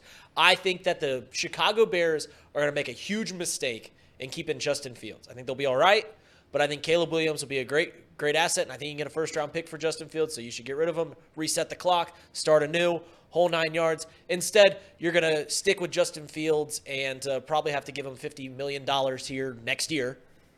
And uh, you're just going to put yourself in, in, mediocrity even longer. Yeah, I, this is a the reason that the Chicago Bears fans want Justin Fields is because they've never seen a good quarterback. Like seriously, like the best quarterback in Bears history is Jay Cutler. So when they see Justin Fields, who has flashes of, of amazing stuff, they're drawn to that and I understand why, right? Like I understand they, they, they don't know what it looks like, but I'm I, I'm I would be I think they're just making the wrong decision, and I think they're going to do it. But I'm selling. So that's buy or sell. Justin Fields has 40 touchdowns in the NFL. How many interceptions do you think he has? 15. 30. 30. Man. That's not including fumbles either. Yeah, yeah. he fumbles the ball. 40 touchdowns, 30 interceptions. Not good. Not great, Bob. No, like, and that's the thing is like it's one thing if Justin Fields was getting significantly better every year, but like we've seen the flashes of greatness, and it's still here in year three or four, still just flashes of greatness. There's not that consistency yet. If there was a consistent greatness factor to him, then you would love it, but you still just see mediocrity, mediocrity. Oh, that's incre- that's incredible. Mediocrity, mediocrity. Oh, that's incredible. It's just not it's not consistent. I would I would reset the clock. I'd start I'd start over. And you've got the perfect opportunity to start over. You really do. You're gonna give you're gonna give a, a, a rookie quarterback in Caleb Williams, one of the best prospects ever, great weapons. Like the Bears have really good weapons. They have a good tight end, they have good wide receivers, and you can just start anew. And you're gonna have draft picks to build around Caleb Williams. So instead of just digging your heels into Justin Fields, giving him $50 million, you can start new. I just I, I don't I don't get what it. quarterback situation would you rather have? The Panthers with Bryce Young or the Bears and Justin Fields? I mean, clearly you'd rather have the Justin Justin Fields um, situation. I'd agree. Yeah. Bryce Young's is, is it has to be at least a product of his environment too. Like he can't he's not that bad. Bryce Young yes, I get he's undersized and all of that, but the reality of the situation is is that you have to have some competency around you. Some. I mean, you you you, have you want to talk about a uh, absolute dumpster fire of an organization. You know, many people around the, the, the, the, country used to make fun of the Bengals and, you know, oh, it's the Bungles, look at them. They've never stooped that low. No. They've never been that low as a franchise as the Panthers are. And I get the Panthers and I get the, the, the Browns have won 0 and 16 before and the Browns are the Browns and all that, yes. But the Panthers traded up to get the number one pick. And they find themselves in a position where their roster is so bad that they have the number one pick again. And the guy they traded up to get has struggled. I'm not saying it's his fault or not, but it doesn't matter. And they could have sat there, and you could have argued they could have had C, uh, C.J. Stroud, who's by clearly, in my opinion, without question, the rookie of the year. So you couldn't possibly have messed that up any worse. I agree. Do you think their owner is the worst owner in the NFL? As he, he's throwing over, throwing throwing beer over, on fans. It's not a good look. Ever since he took over, it's been it's been a dumpster fire. I mean, it wasn't long ago that they were in the Super Bowl, which is 2015. Frank, Frank Frank Reich gets fired after like five games. Ten months, yeah, t- that, ten that's months his fault. Coach. You genuinely can't get worse than where they're at right now. Now, now, Trace, since you're giving excellent takes I am. on the National Football League, I don't know about that. let's go ahead and go into your Power Five. Who do you think are the top five teams in the National Football League? Coming in at number five, you've got. I got to remember these. I got the Bills, who aren't going to make the playoffs. That's who you had. Um, Why do you think? and that's fine. four? You know what? I'll de- I'll at least defend that by saying sometimes the sometimes what you've done previous in the season isn't are, isn't who you are now, but sometimes what you did in the previous in the in the in the regular season catches up to you. That's what happened with the Bengals. Like the Bengals have played good enough football the last half of the season that I'd argue that they're they're just as good. And I get they've gotten mollywopped by the Steelers, but when I look at those two teams, I think if I were to have to play the Bengals and or the Steelers, it would be a toss up if I was another team. But the first the third first three or four weeks didn't go the Bengals' way, and they find themselves in the position they're in. So I I, I will say the Bills. Um, the Eagles are in a situation now where some of this is just clout for me. I think they're playing very, very poorly. I don't think that they, they are who they used to be. But the same way that Reed looks at the Chiefs, I look at the Eagles. And this is the team I think can win it all that nobody wants to give respect to, and that's fine. Cowboys. Cowboys have what it takes to win the Super Bowl. Whether you want to use what they've done in the past to the rationale and the reason as to why you think they can't, that's fine. I get it. I understand it. But don't be surprised when they win it all. Because they can't. You look at both sides of the ball. Dak Prescott, at times this year, I know what you're getting ready to say. They have Dak, Dak Prescott, and I think that's a reasonable argument. But at times this year, you can make the case he's looked like the MVP.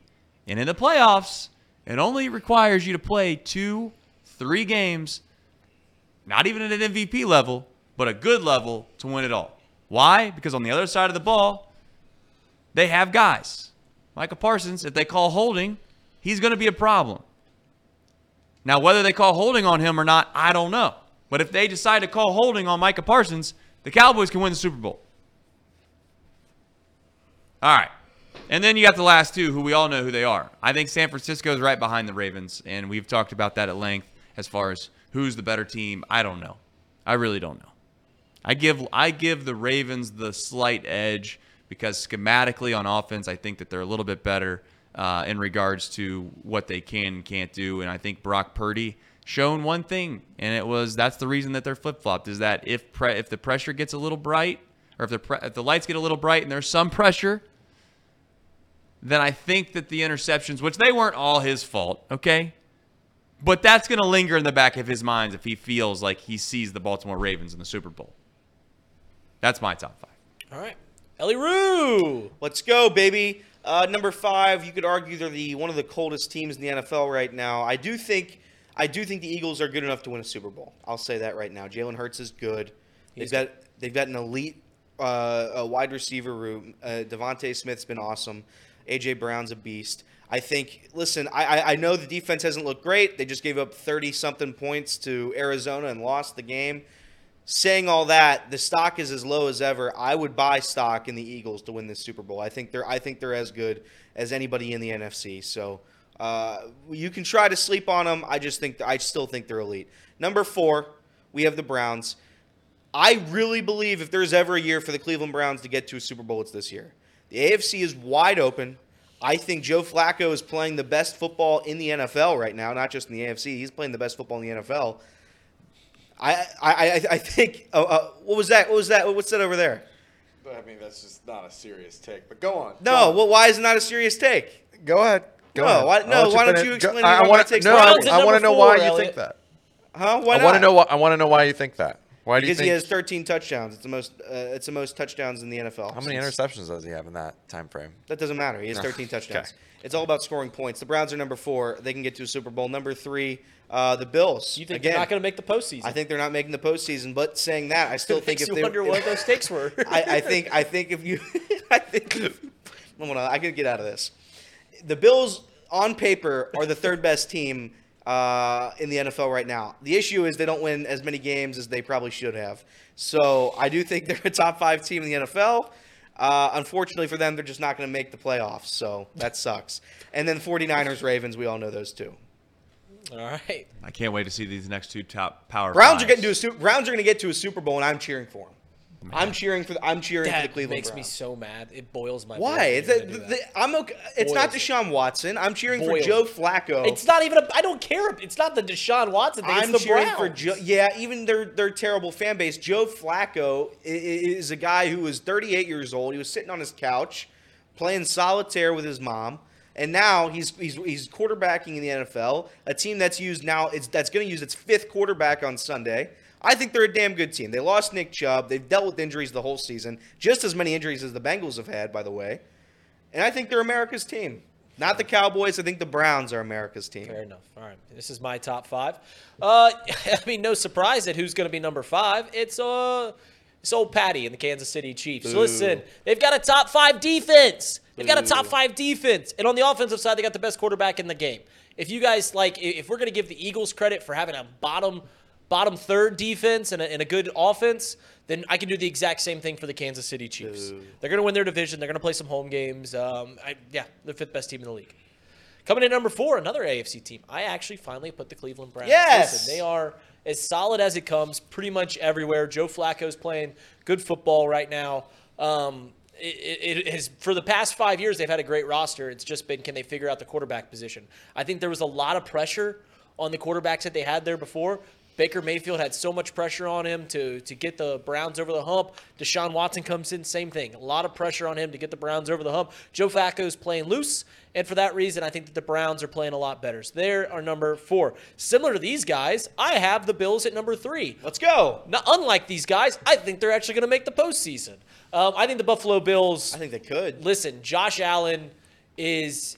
You watch him and you ask yourself, do they ask him to do too much? A lot of the times they do, but he's also incredible. Like he, he really is one of the best quarterbacks in the league. He can score almost single-handedly for the Buffalo Bills. They've got nice weapons. They got a nice defense. They're playing good football at the right time. Give me the Buffalo Bills.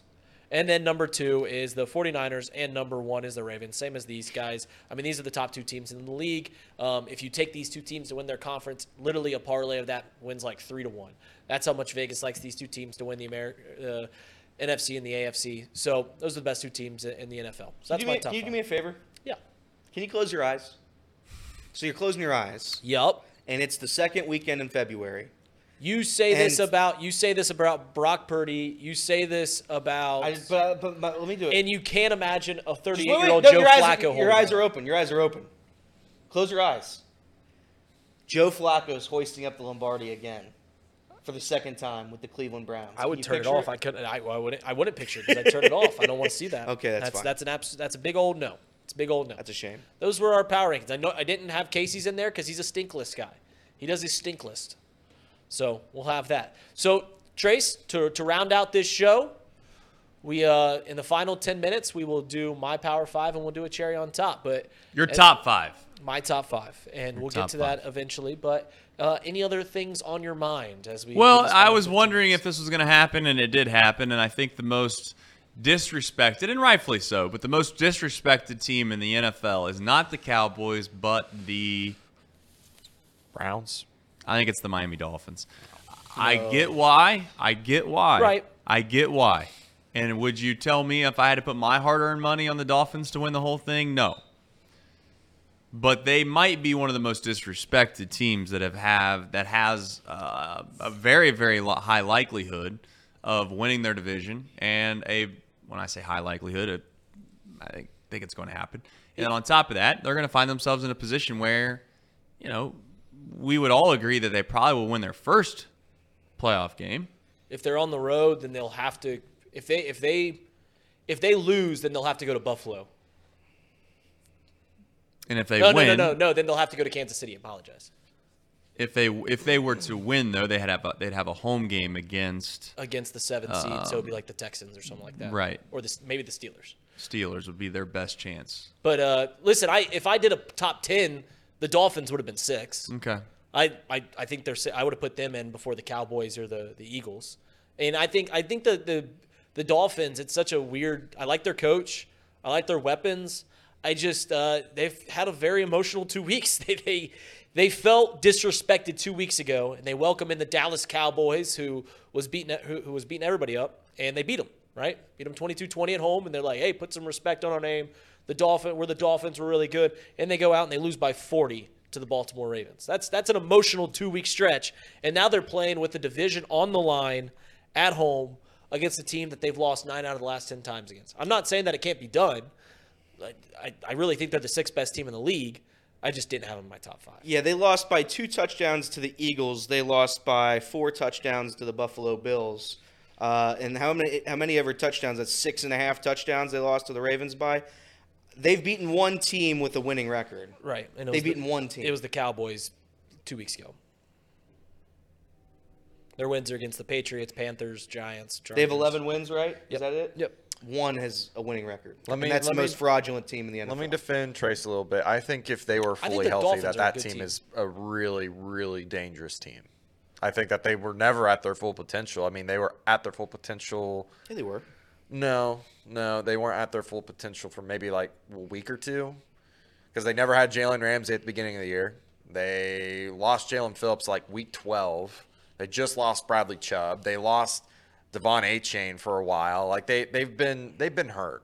Uh, that's not an excuse, but like I think to Trace's point, like team is very slept on. If they're healthy, I think that they could have, you know, made a lot of noise. I just don't think at this point, at this point in time, that the Dolphins can can do it. Who's more? I, most? who's- listen, I I think that we as as people in the media throw around the word fraud. I think too much in the NFL, and I and I'm victim of it as well.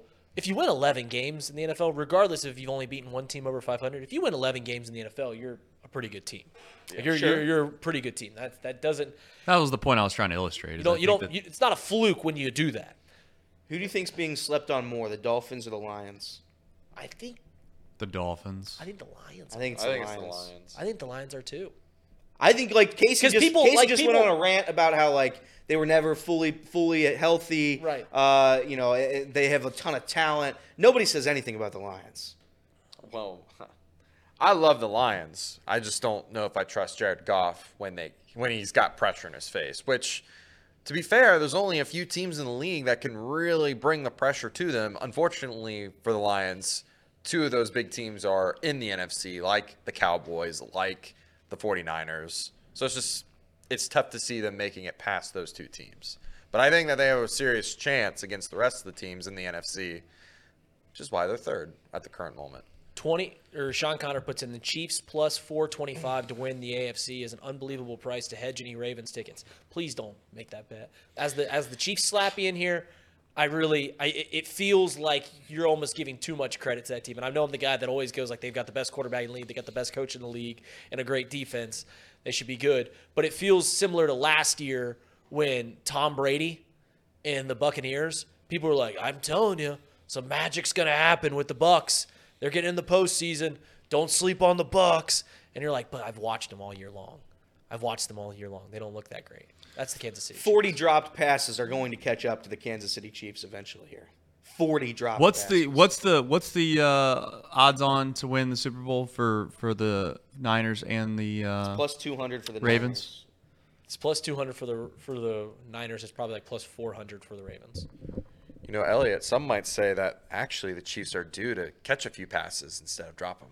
I don't think so. I think I, I, I, I don't think that's a very good take because eventually, you know, when you play 17 games, Eventually, you got to catch a ball, right? I guess At some point. Kadarius Toney is, uh, I guess he's hurt, so In all seriousness, you won't drop any. The Buffalo Bills having the third best odds to win the Super Bowl, and they like might not even play in the postseason is is hilarious. Is is so crazy. Would you take the um, Would you take the field? This is a buy or sell. Would you take the Would you take the field or the uh, the Ravens and the Niners? I would take the Ravens and the Niners. If it's even money, I would take the Ravens and the Niners. If you're giving me the best two teams from each division at even money, I would take them over the field. I would hammer the field, hammer it.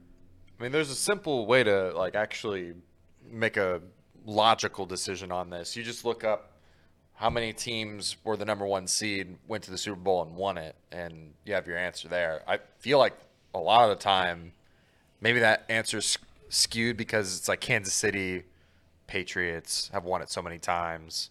Well, yeah, they're the But number but, one seed. but even seed. even before but even before those dynasties, like there's teams that were the number one seeds, or like we, we have two number one seeds that we're playing with here that ended up going to the Super Bowl at least.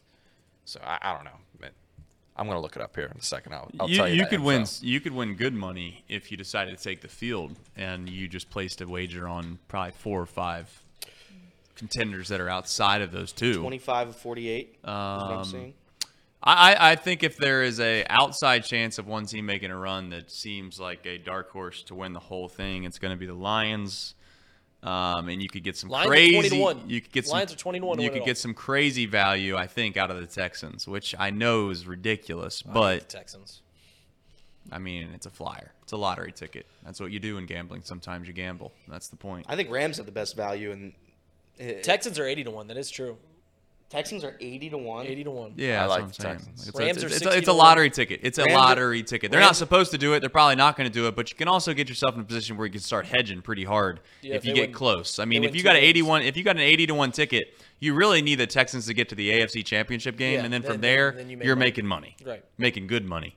If they win two games, then you're making money. But they're going to do both. They got to win two games. field. That's not an easy feat. Probably Rams are 60 to 1. Are the are the Quinn. Texans the Bengals of old? Are the Texans the That's what I Bengals about in, to in, say. in You Joe Burrow's first season where he got them to the Super Bowl? Some Not are first season, but the saying- but the season which he got in the Super Bowl. Some are Casey's been saying- saying that for a while. A lot of people have been saying that because it's a young coach. It's a it's a team that everyone wrote off before the year, like projected four wins, all that yada yada. I'm not buying that. I'm not buying that. They they do have some exciting pieces.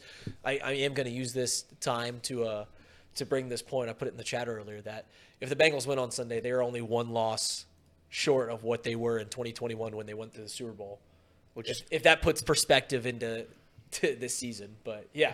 Um, no, I don't believe that the Texans or the Bengals of old. Can we at least agree on one thing? We're going to do Reed's top five right after this. Um, can we agree that the reason that many people really have a sour taste in their mouth about the Cincinnati Bengals is not their record; it's because of who they lost to. I mean, when you don't win in the division, Correct, and the that's the problem. That that that Right. really is the issue. If you would have said, if you'd have said, "Hey, they lost to the Niners. They lost to the Niners."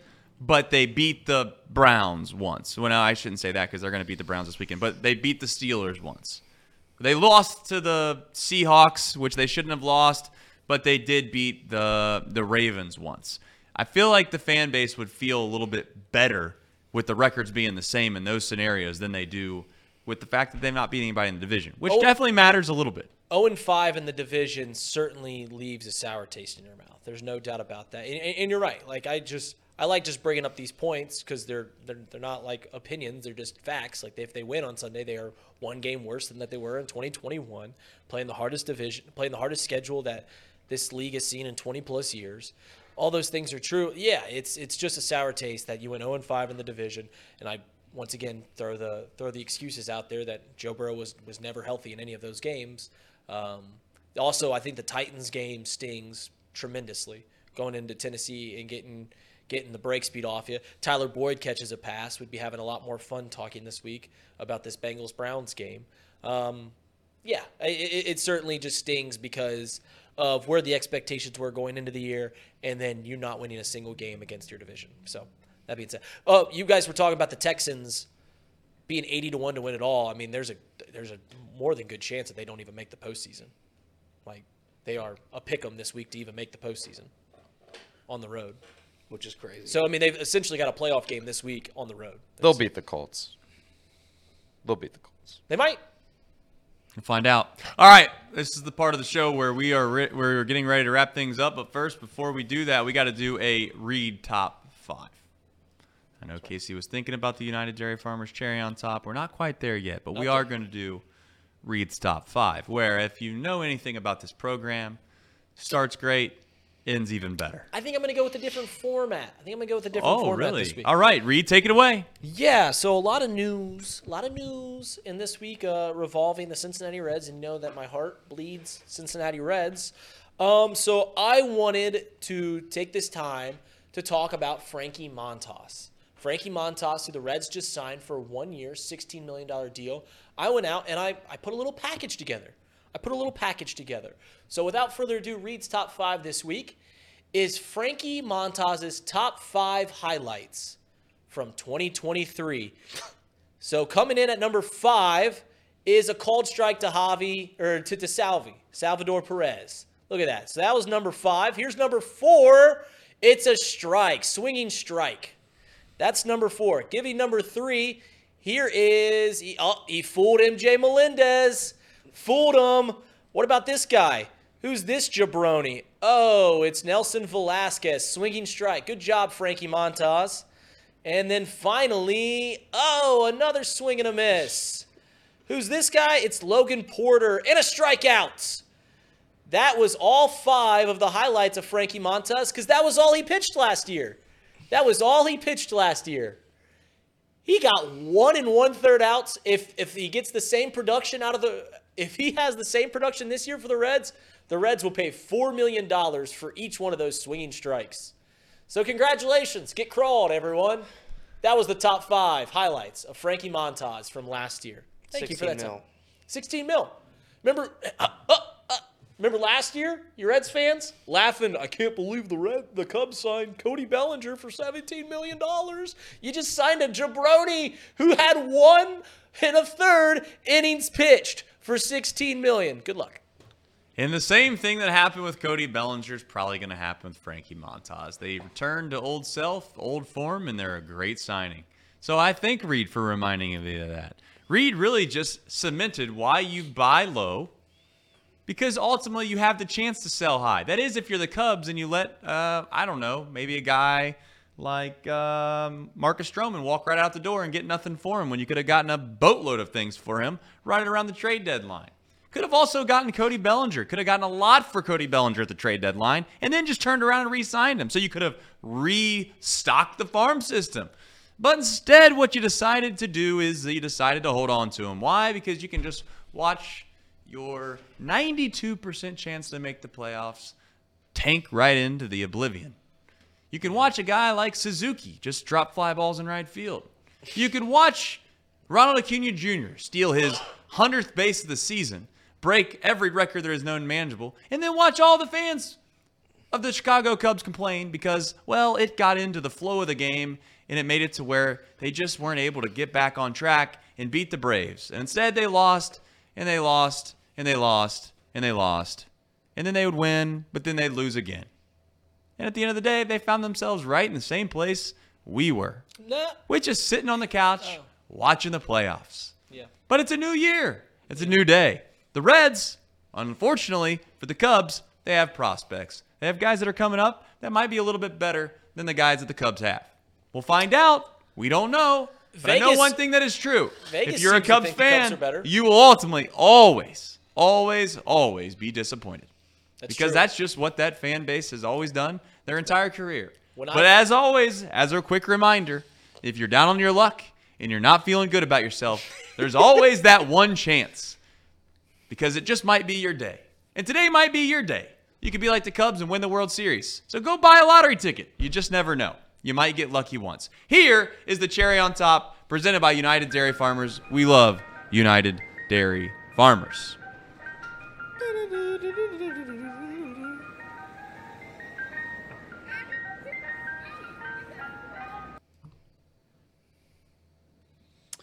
This is from Kirby. This is from Kirby. He wanted us to react to uh, Grambling women's basketball. crowd. Okay, I'm watching. Yeah, big crowd. Getting fired up. I saw this final score. Like the Power G. Big time. Let's see what we got here. Good tip. Good tip. Oh, Nice. Love that. nice. Yeah, bucket. that's a good bucket. That's a good bucket. This is on ESPN Plus. Full Good press. graphics at the Full bottom. court press. Okay. Yeah. Broke it. That's not Broke quite it. how you break Broke the press, it. but. Oh, the Oh. baseline cam. Love that shot. Oh, out of. Oh, Oh, what are we doing? Oh, now it's 29 nothing. Oh my no. gosh. What happened? Okay. And these are quarters, by the way. Time out. Are they playing a school called Biblical Studies? Yeah, did Yeah. they did they think about praying? yeah, I don't think God's on their side. Hi, maybe God just doesn't care. What's that score now? 58 At least to about 4. basketball. 58 to 4, huh? What what what how long is it? 117? This is in the 100 third quarter. 190. This What the the fourth quarter. We're not even in the fourth yet. Oh, man. 13 136. by the way, Grambling has lost five games this year. Oh, biblical studies. Biblical Studies Oh, has not won a did you game yet. hoop? Oh. oh, Biblical Studies. look at smile. I don't get it. I don't understand. I, I don't Imagine getting that understand. high five line. I, uh, That's a shout out, production shout truck. out, That's shout out the truck. production truck. That is production truck. Love isn't it? that. I don't know, man. Kirby, see- thanks for that cherry on top, but I, I what's the point? Look at the the stats there at the end. Why even schedule the game? Go ahead, let's let's see him. Look Show at the 'em. numbers here. 70 for 119 from the field. Pretty What? good. Oh, First of all, you're one for 14 from the line. Let's work on that. That's one thing that we can get better at because the other team doesn't have an advantage in regards to being able to stop you. We well, you got- definitely can get worse. I don't think you can. The yeah, College you can. of You can go for 15. Studies. One for How 15 or 0 for 14. there? I'll tell you here in a I have a second. feeling they were all in that. court. 460 undergraduates. 400 what? 60 undergraduates. So very similar to Wilberforce, who Miami played last week. Did Miami win that game? Ooh. Rick says, "Thou shalt shoot and miss." That's funny, man. That's good comedy. All right. Well, I guess this is the part of the show where I segue and I tell you that it's a blessing to be able to do this each and every day with you. And uh, I know many of you probably are wondering what in the hell we're going to talk about tomorrow because I don't know. That's Tom's job, not mine.